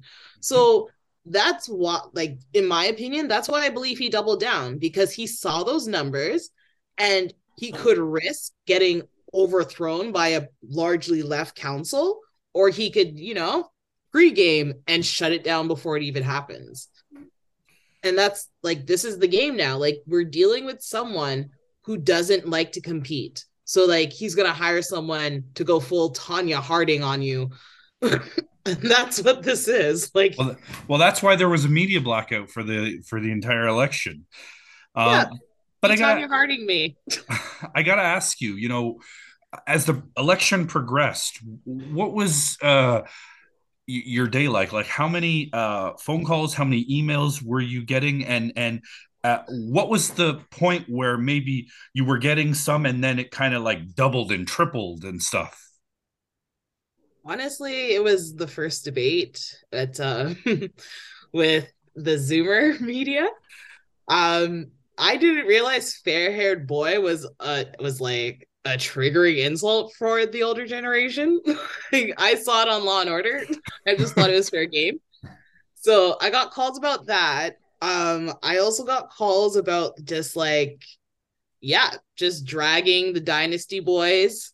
Um just a lot of the great hits. I wasn't, and that's the thing, like, I came with no notes, and a lot of people thought that was impressive. So I got a lot of calls on that, like, wow, you really know your stuff. And I'm like, I'm a policy analyst. I've been doing this for 10 years. I was at Occupy Toronto. I live and breathe this stuff. So yeah, the calls came in, but like even after the election, I've still received calls and emails from people asking me to consult on projects. Um, I've met with like the Green Party. I've met with like Liberal wow. Party. Yeah. Surprisingly, I did something interesting that they couldn't imagine. Who would have thought? Working class people. But um yeah, the numbers are what really have kept me alive in people's minds because I did spend like $2,000 for 35,000 votes. And people can't wrap their heads around it and I'm to be honest, it's like so I use this thing called social media that's been around since like the age of 10. And then I've used Chloe, tell me more. yeah, like, and that's the thing. I didn't have money for prints, so I went to the internet. And that's what happens. Like Which is funny.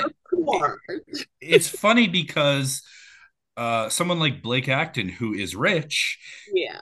he Well, how much did did he it- spend? He, I don't know, but he did a Twitter campaign. That's what I call it, and he got blasted, and he got what a a, a not 'Cause he got like thing was he got like- 8,000 votes. He loved posting pictures of homeless people. It was like his favorite thing.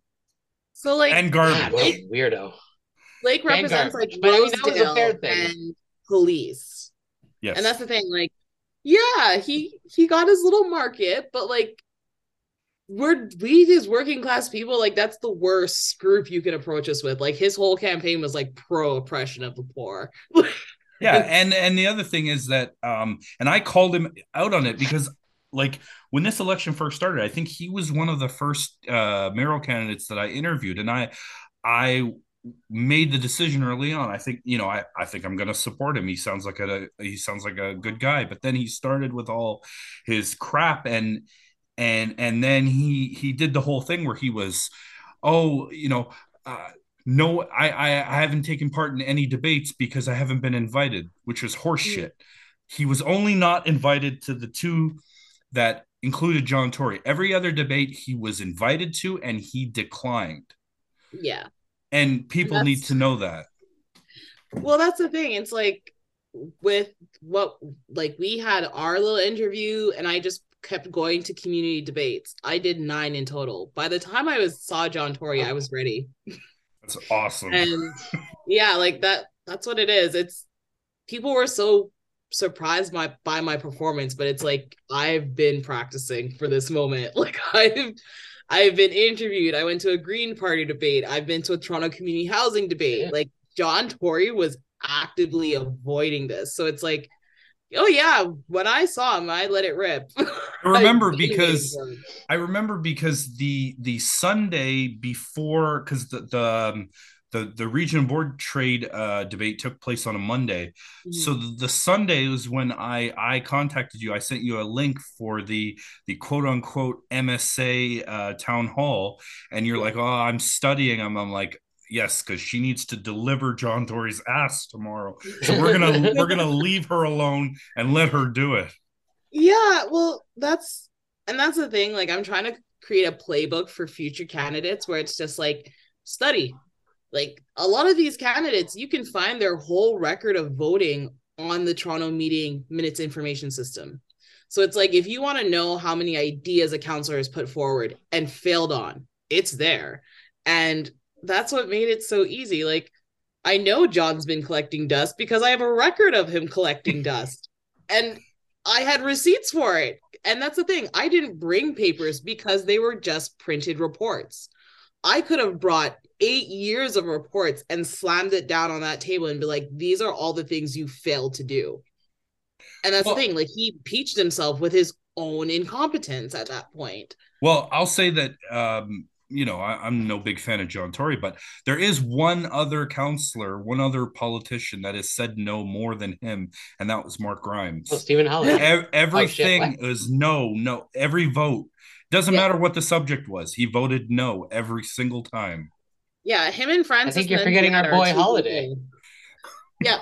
Um, when I was an intern, Frances Nunziata, Denzil Minnan-Wong, Mark Grimes, just vote against anything. Like at one point, I was just like, why do you even come here if you hate people? Well, that's that's the funny thing because, uh, like I, I, I, like I said, I used to live at Etobicoke Lakeshore for 13 years.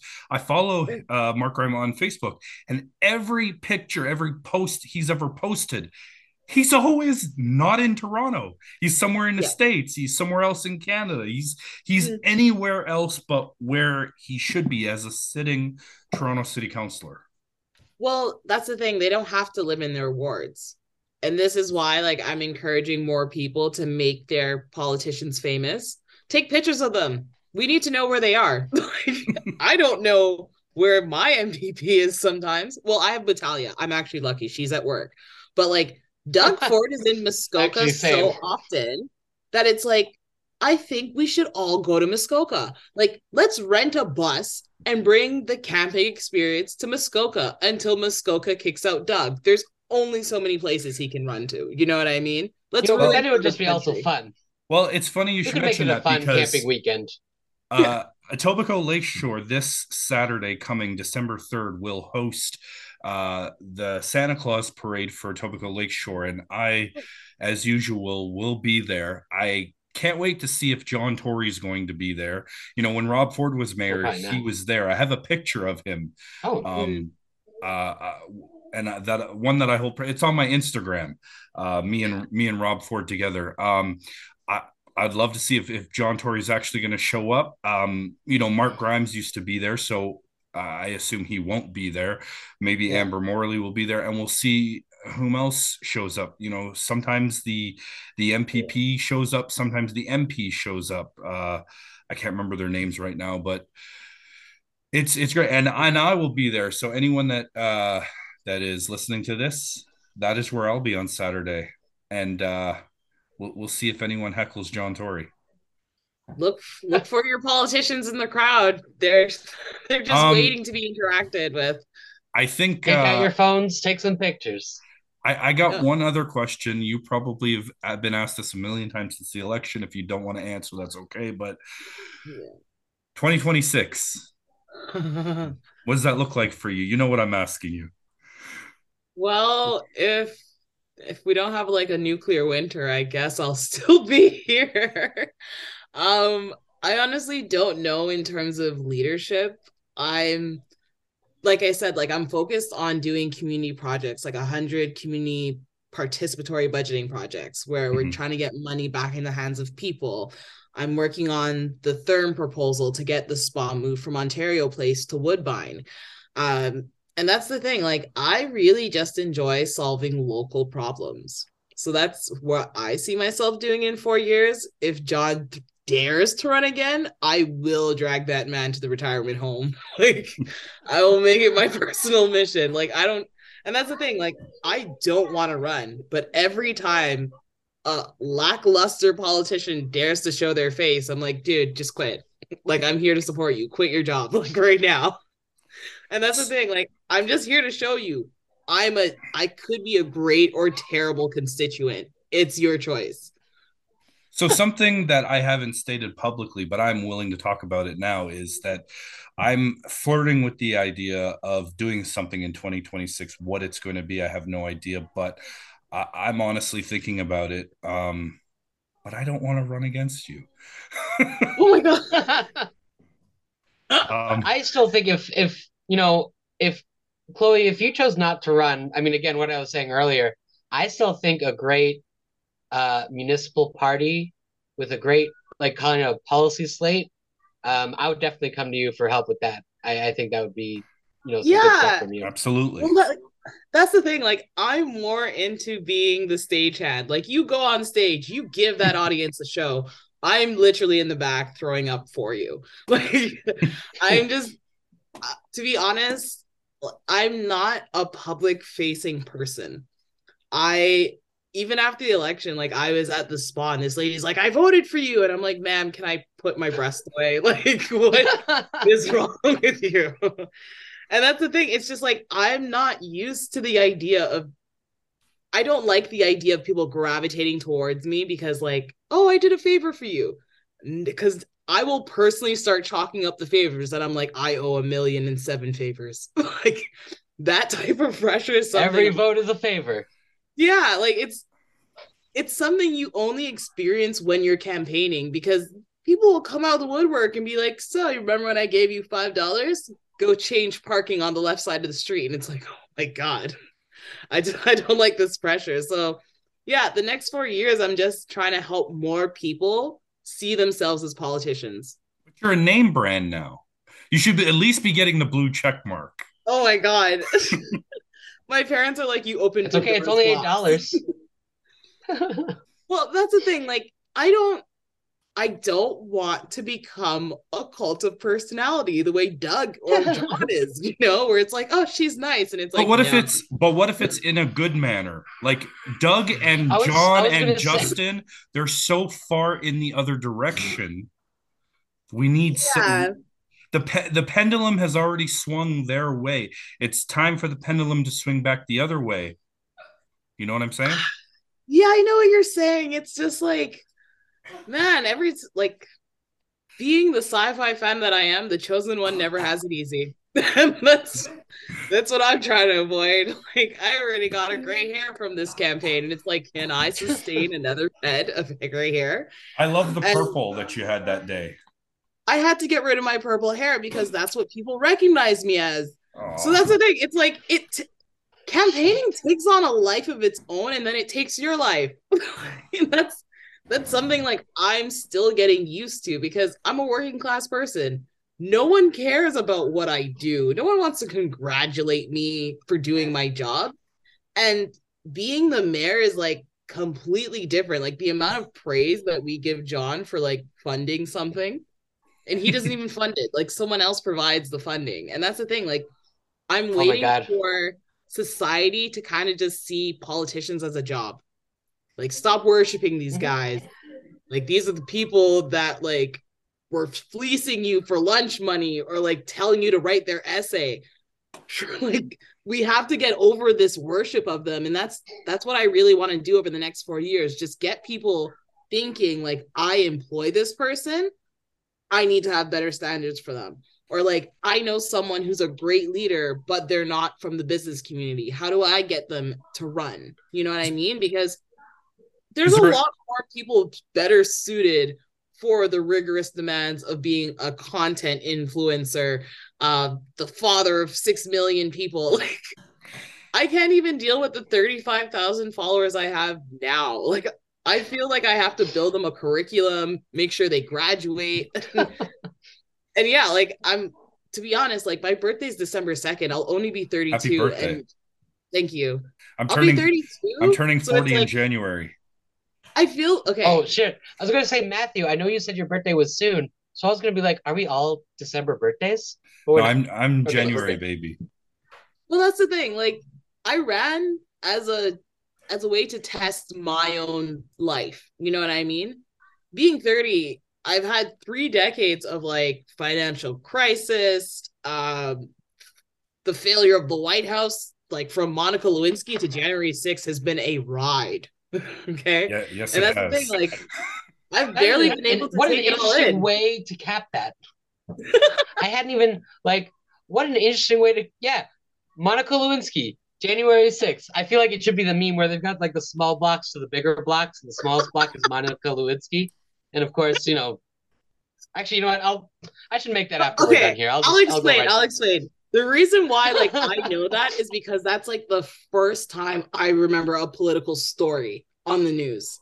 And I was eight years old, and people were like, oh, like blowjobs. And I was like, what the hell? Like the government is falling apart because of blowjobs? Like I just I couldn't fathom that as a kid. So it's like that's how I learned to like this is what government is.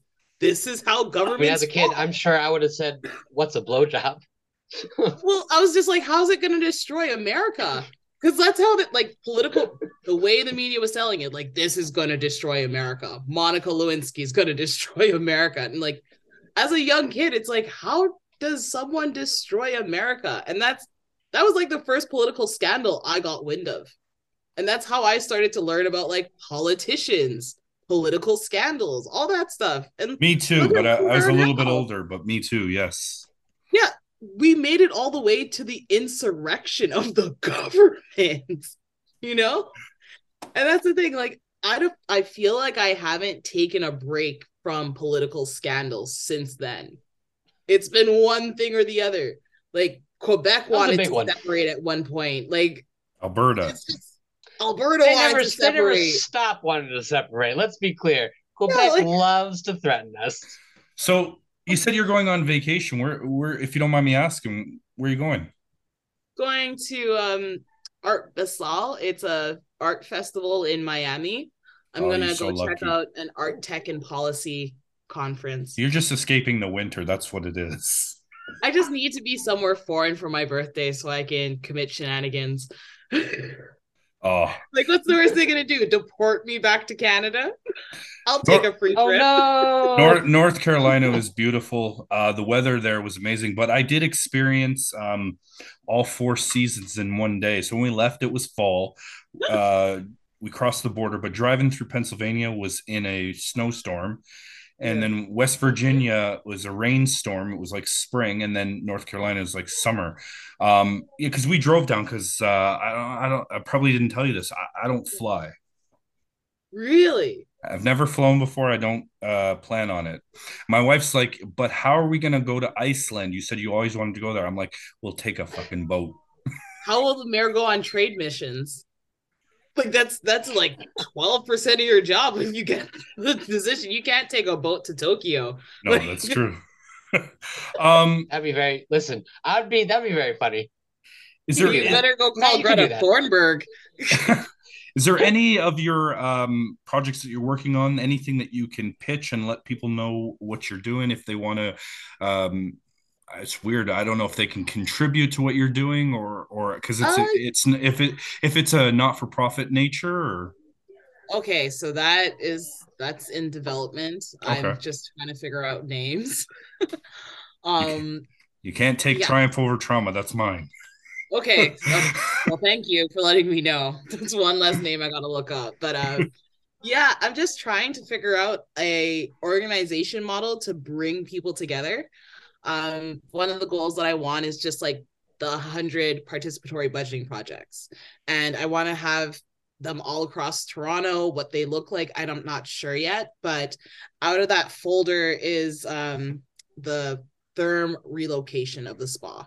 The reason why I'm focused on that one is because 10 years ago, I co authored the community benefit agreement for the Woodbine Casino. And as a part of it, there is a childcare center there. There is entertainment space. There's so many different community amenities being built in. And with the 350 million that Therme is trying to put at Ontario Place, I would love to see it spent at the Woodbine Mall, like the casino, and also have like Pearson send a shuttle there so like you can have a spa layover or like wait at the spa before you have to go to Pearson. It just makes sense to me. Mhm. But um I'm really focused on that one because 350 million for Rexdale would be awesome. Absolutely. Like getting an artificial beach in Rexdale would be awesome as well. So it's like there's so many great things that could happen if we just relocate this spa from Ontario Place, which I think is a terrible location for a private spa. Um and yeah, that's what I'm really just focused on because I want to get the money for the community. And I think like North Etobicoke deserves a spa. I don't know of any like large water park spa amenities in Etobicoke. The closest one I'm thinking about is Wild Water Kingdom, and that is not a place that I'd love to go to, you know? it's too crowded. Too crowded, too many kids, too many potentials for like losing said children. It is stress. So, like, yeah, the idea of reviving the fantasy fair, that tickles me. Um, I had uh, I had my eighth my eighth birthday party there. Yes. I remember having a birthday party there. I think there's so much potential to revive it and modernize it. And yeah, like the community deserves a space. Honestly, like Woodbine Mall is one of those it's one of those places that has like a place in my heart, but also it's just like I want it fixed. Humber College is up there. Uh, you have Jane and Finch that could be using that place while the other Yorkgate Mall and Jane and Finch Mall get redeveloped. There's there's a desperate need to bring development north of Bloor. Not to and mention, that's what I'm really not on. to mention, I mean, we've already lost Rexdale Plaza. That's gone. yeah, like I, I used to work in the Rexdale Plaza. I, I I sat outside while they demolished it. I was very upset. It was a piece of me. Yeah. And that's the thing. Like, I want urbanism to exist north of Bloor. I'm really tired of like below Bloor. It's just like, we want bike lanes, we want mixed income housing. We want that north of Bloor too. You know what I mean? Mhm. And I don't think enough attention is given to bringing urban planning to the suburbs. It's one of those weird things that I found during the election where it's like, oh, so like you think just because you're downtown, you're the only ones that want like clean streets and big parks and bike lanes. I've wanted that in Rexdale ever since I grew up there. They're shut down because like all the money went downtown and you forgot to advocate for equality of opportunity. Well, I mean, I think Phil can speak to this, but Scarborough gets treated like the redheaded stepchild of Oh Toronto. my god. Oh yeah. I mean, and that's that is a big part of what I was campaigning on was the fact that Scarborough is so often left behind. And then of course we got Gary Crawford still there and uh, Michael Thompson still there. Oh, like, which is fucking blows me away. Holy shit! You can do fucking anything as long as you're entrenched in the in Toronto yeah. politics, I guess, and they'll just let you right back in. Holy well, this shit. is where Shelley Carroll, being the new head of the new chair of economic development, can be an opportunity because Sher- Shelley's done the participatory budgeting before. I would love to, I would love if us as communities would nudge Shelley to giving us more money because Shelley is reasonable and she's done it before. And I really think if like we can get a taste of like having to source contractors, having to like work as a community to spend money, we can really just start moving faster. And Absolutely. that's what I'm Matt, that sort of sounds like that sort of sounds like the stuff that you want to do uh under your charity as well, like the Triumph Over Trauma stuff. Yes. You know, getting uh, funds for TCHC repairs and stuff like that. Yes, that's that's part of it that I want to do. I've I've stumbled and hit a couple of roadblocks, um, but uh, we're working through it. Um, it's it's the problem is it's being done at a snail's pace because I don't have a lot of time to um, to give to it. Uh, between work mm. and, and the podcast, I'm I'm actually pretty busy. Not to mention, I have three kids. Um, well, this is where like I think my job is to connect you to like some students that want to manufacture goods and you have an idea of where these goods could go and that's hmm. what's that's what's really missing from us forcing politicians to do stuff. It's just like we're all too busy and too tired but it's like if we can pick one sunday to just do a citywide bullying like i'm sorry i don't have the right word for this. A citywide rallying it's the correct word. and no I, I preferred bullying. But yeah, that's the thing. It's just like I can imagine that there's like young people that could be building the goods that you need for your project, and all you would need to do is to pay them for it. The problem is, is that there's no city of Toronto hub to create a community of practice. And yeah, I'm just trying to figure out like what does that look like? Like, do I have to build a new Twitter and get all of Toronto on it to be like, yeah, guys, we're getting robbed and I'm sick of us getting robbed. We need to rob them back.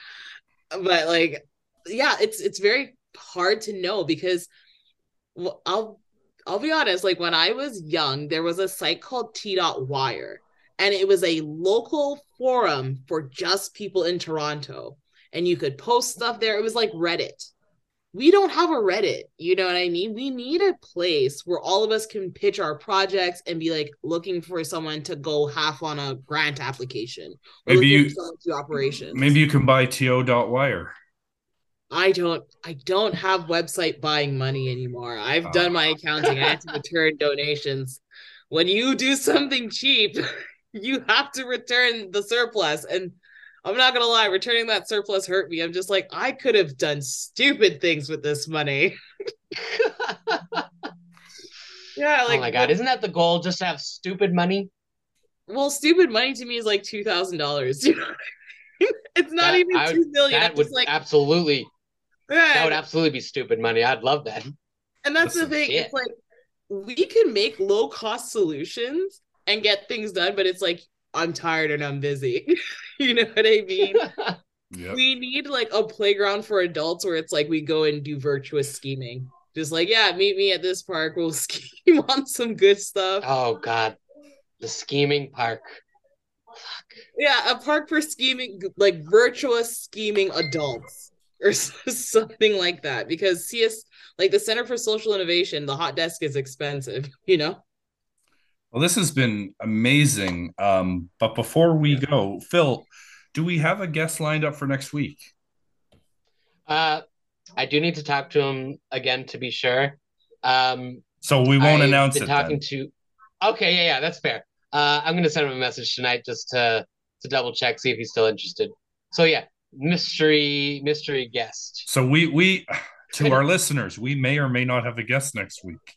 I feel pretty. I feel. I feel pretty confident that I will. I will get him. It's. It's fine. I think we're good.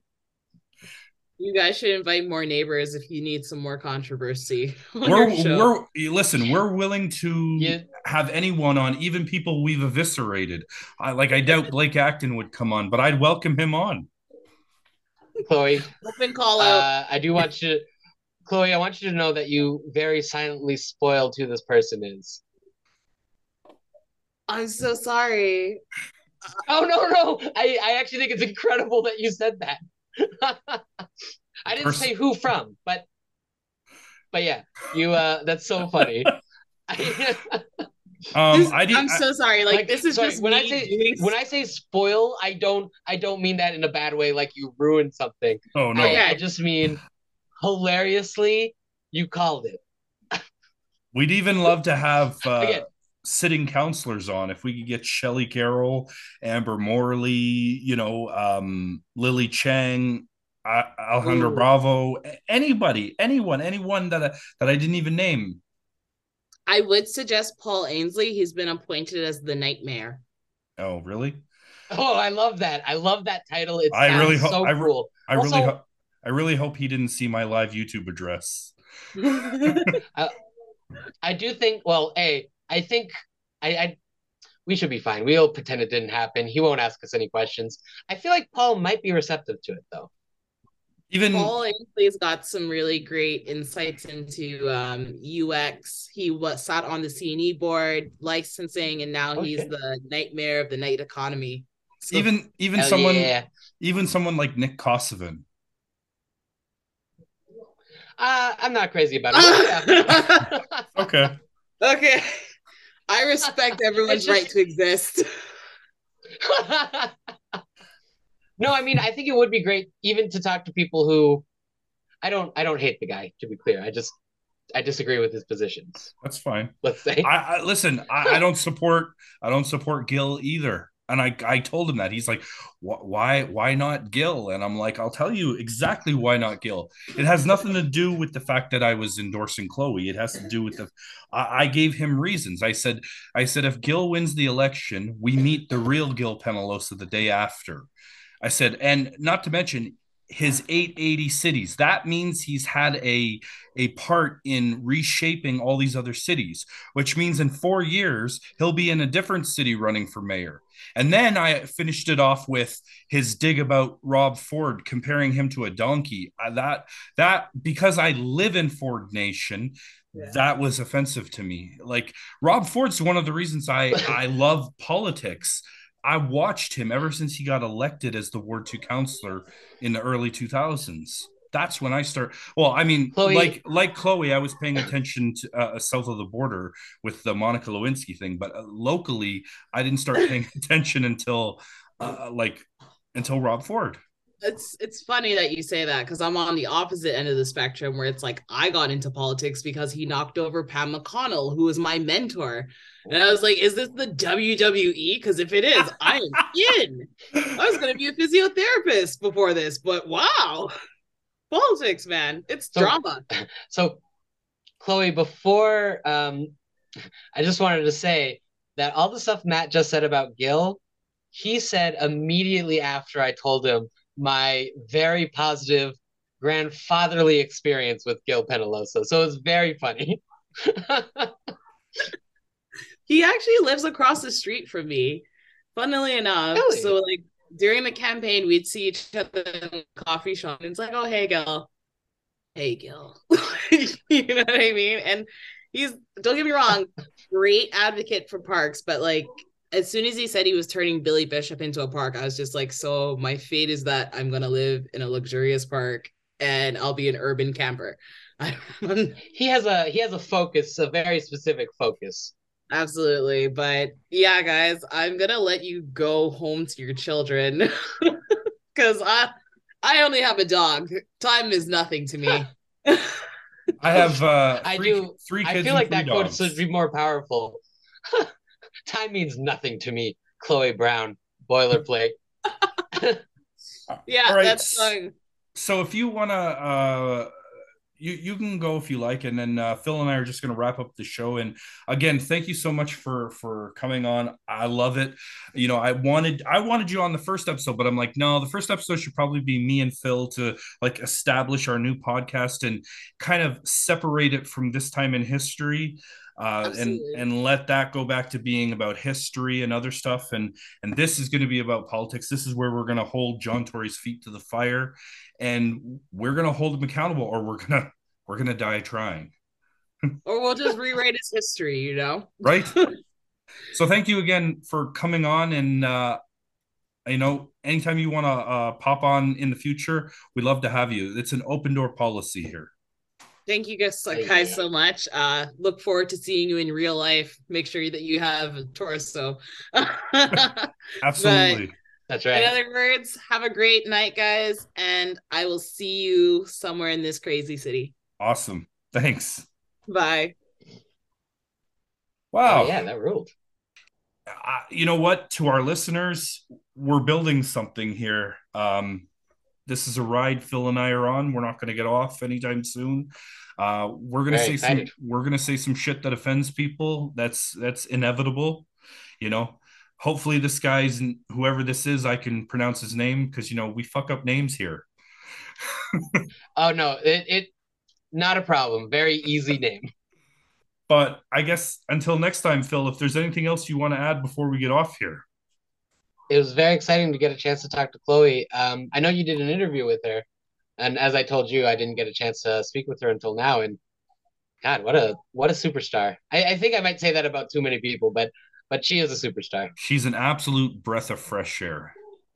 But anyway, uh, to our listeners, thank you for listening. Again, we're going to be on every Wednesday. By the time you hear this, it is Wednesday, um, starting from 6 a.m. Please, if you guys want to support us, listen to Cruising with Phil with our for, uh, with our buddy Phil DeCruz. Um, listen to my other podcast, This Time in History. It drops every Friday, everywhere you find podcasts except Apple. Fuck Apple. And that's with my co host, Ebony. Fair. Yeah. Uh, I believe this week we are going to be do we are in for a treat. This week we are doing the roundtable on the Titanic, so don't miss that. Ooh, hell yeah! But anyway, for for Phil, I want to on behalf of Phil and myself, I want to just say thank you for for tuning in. We really uh, loved having you.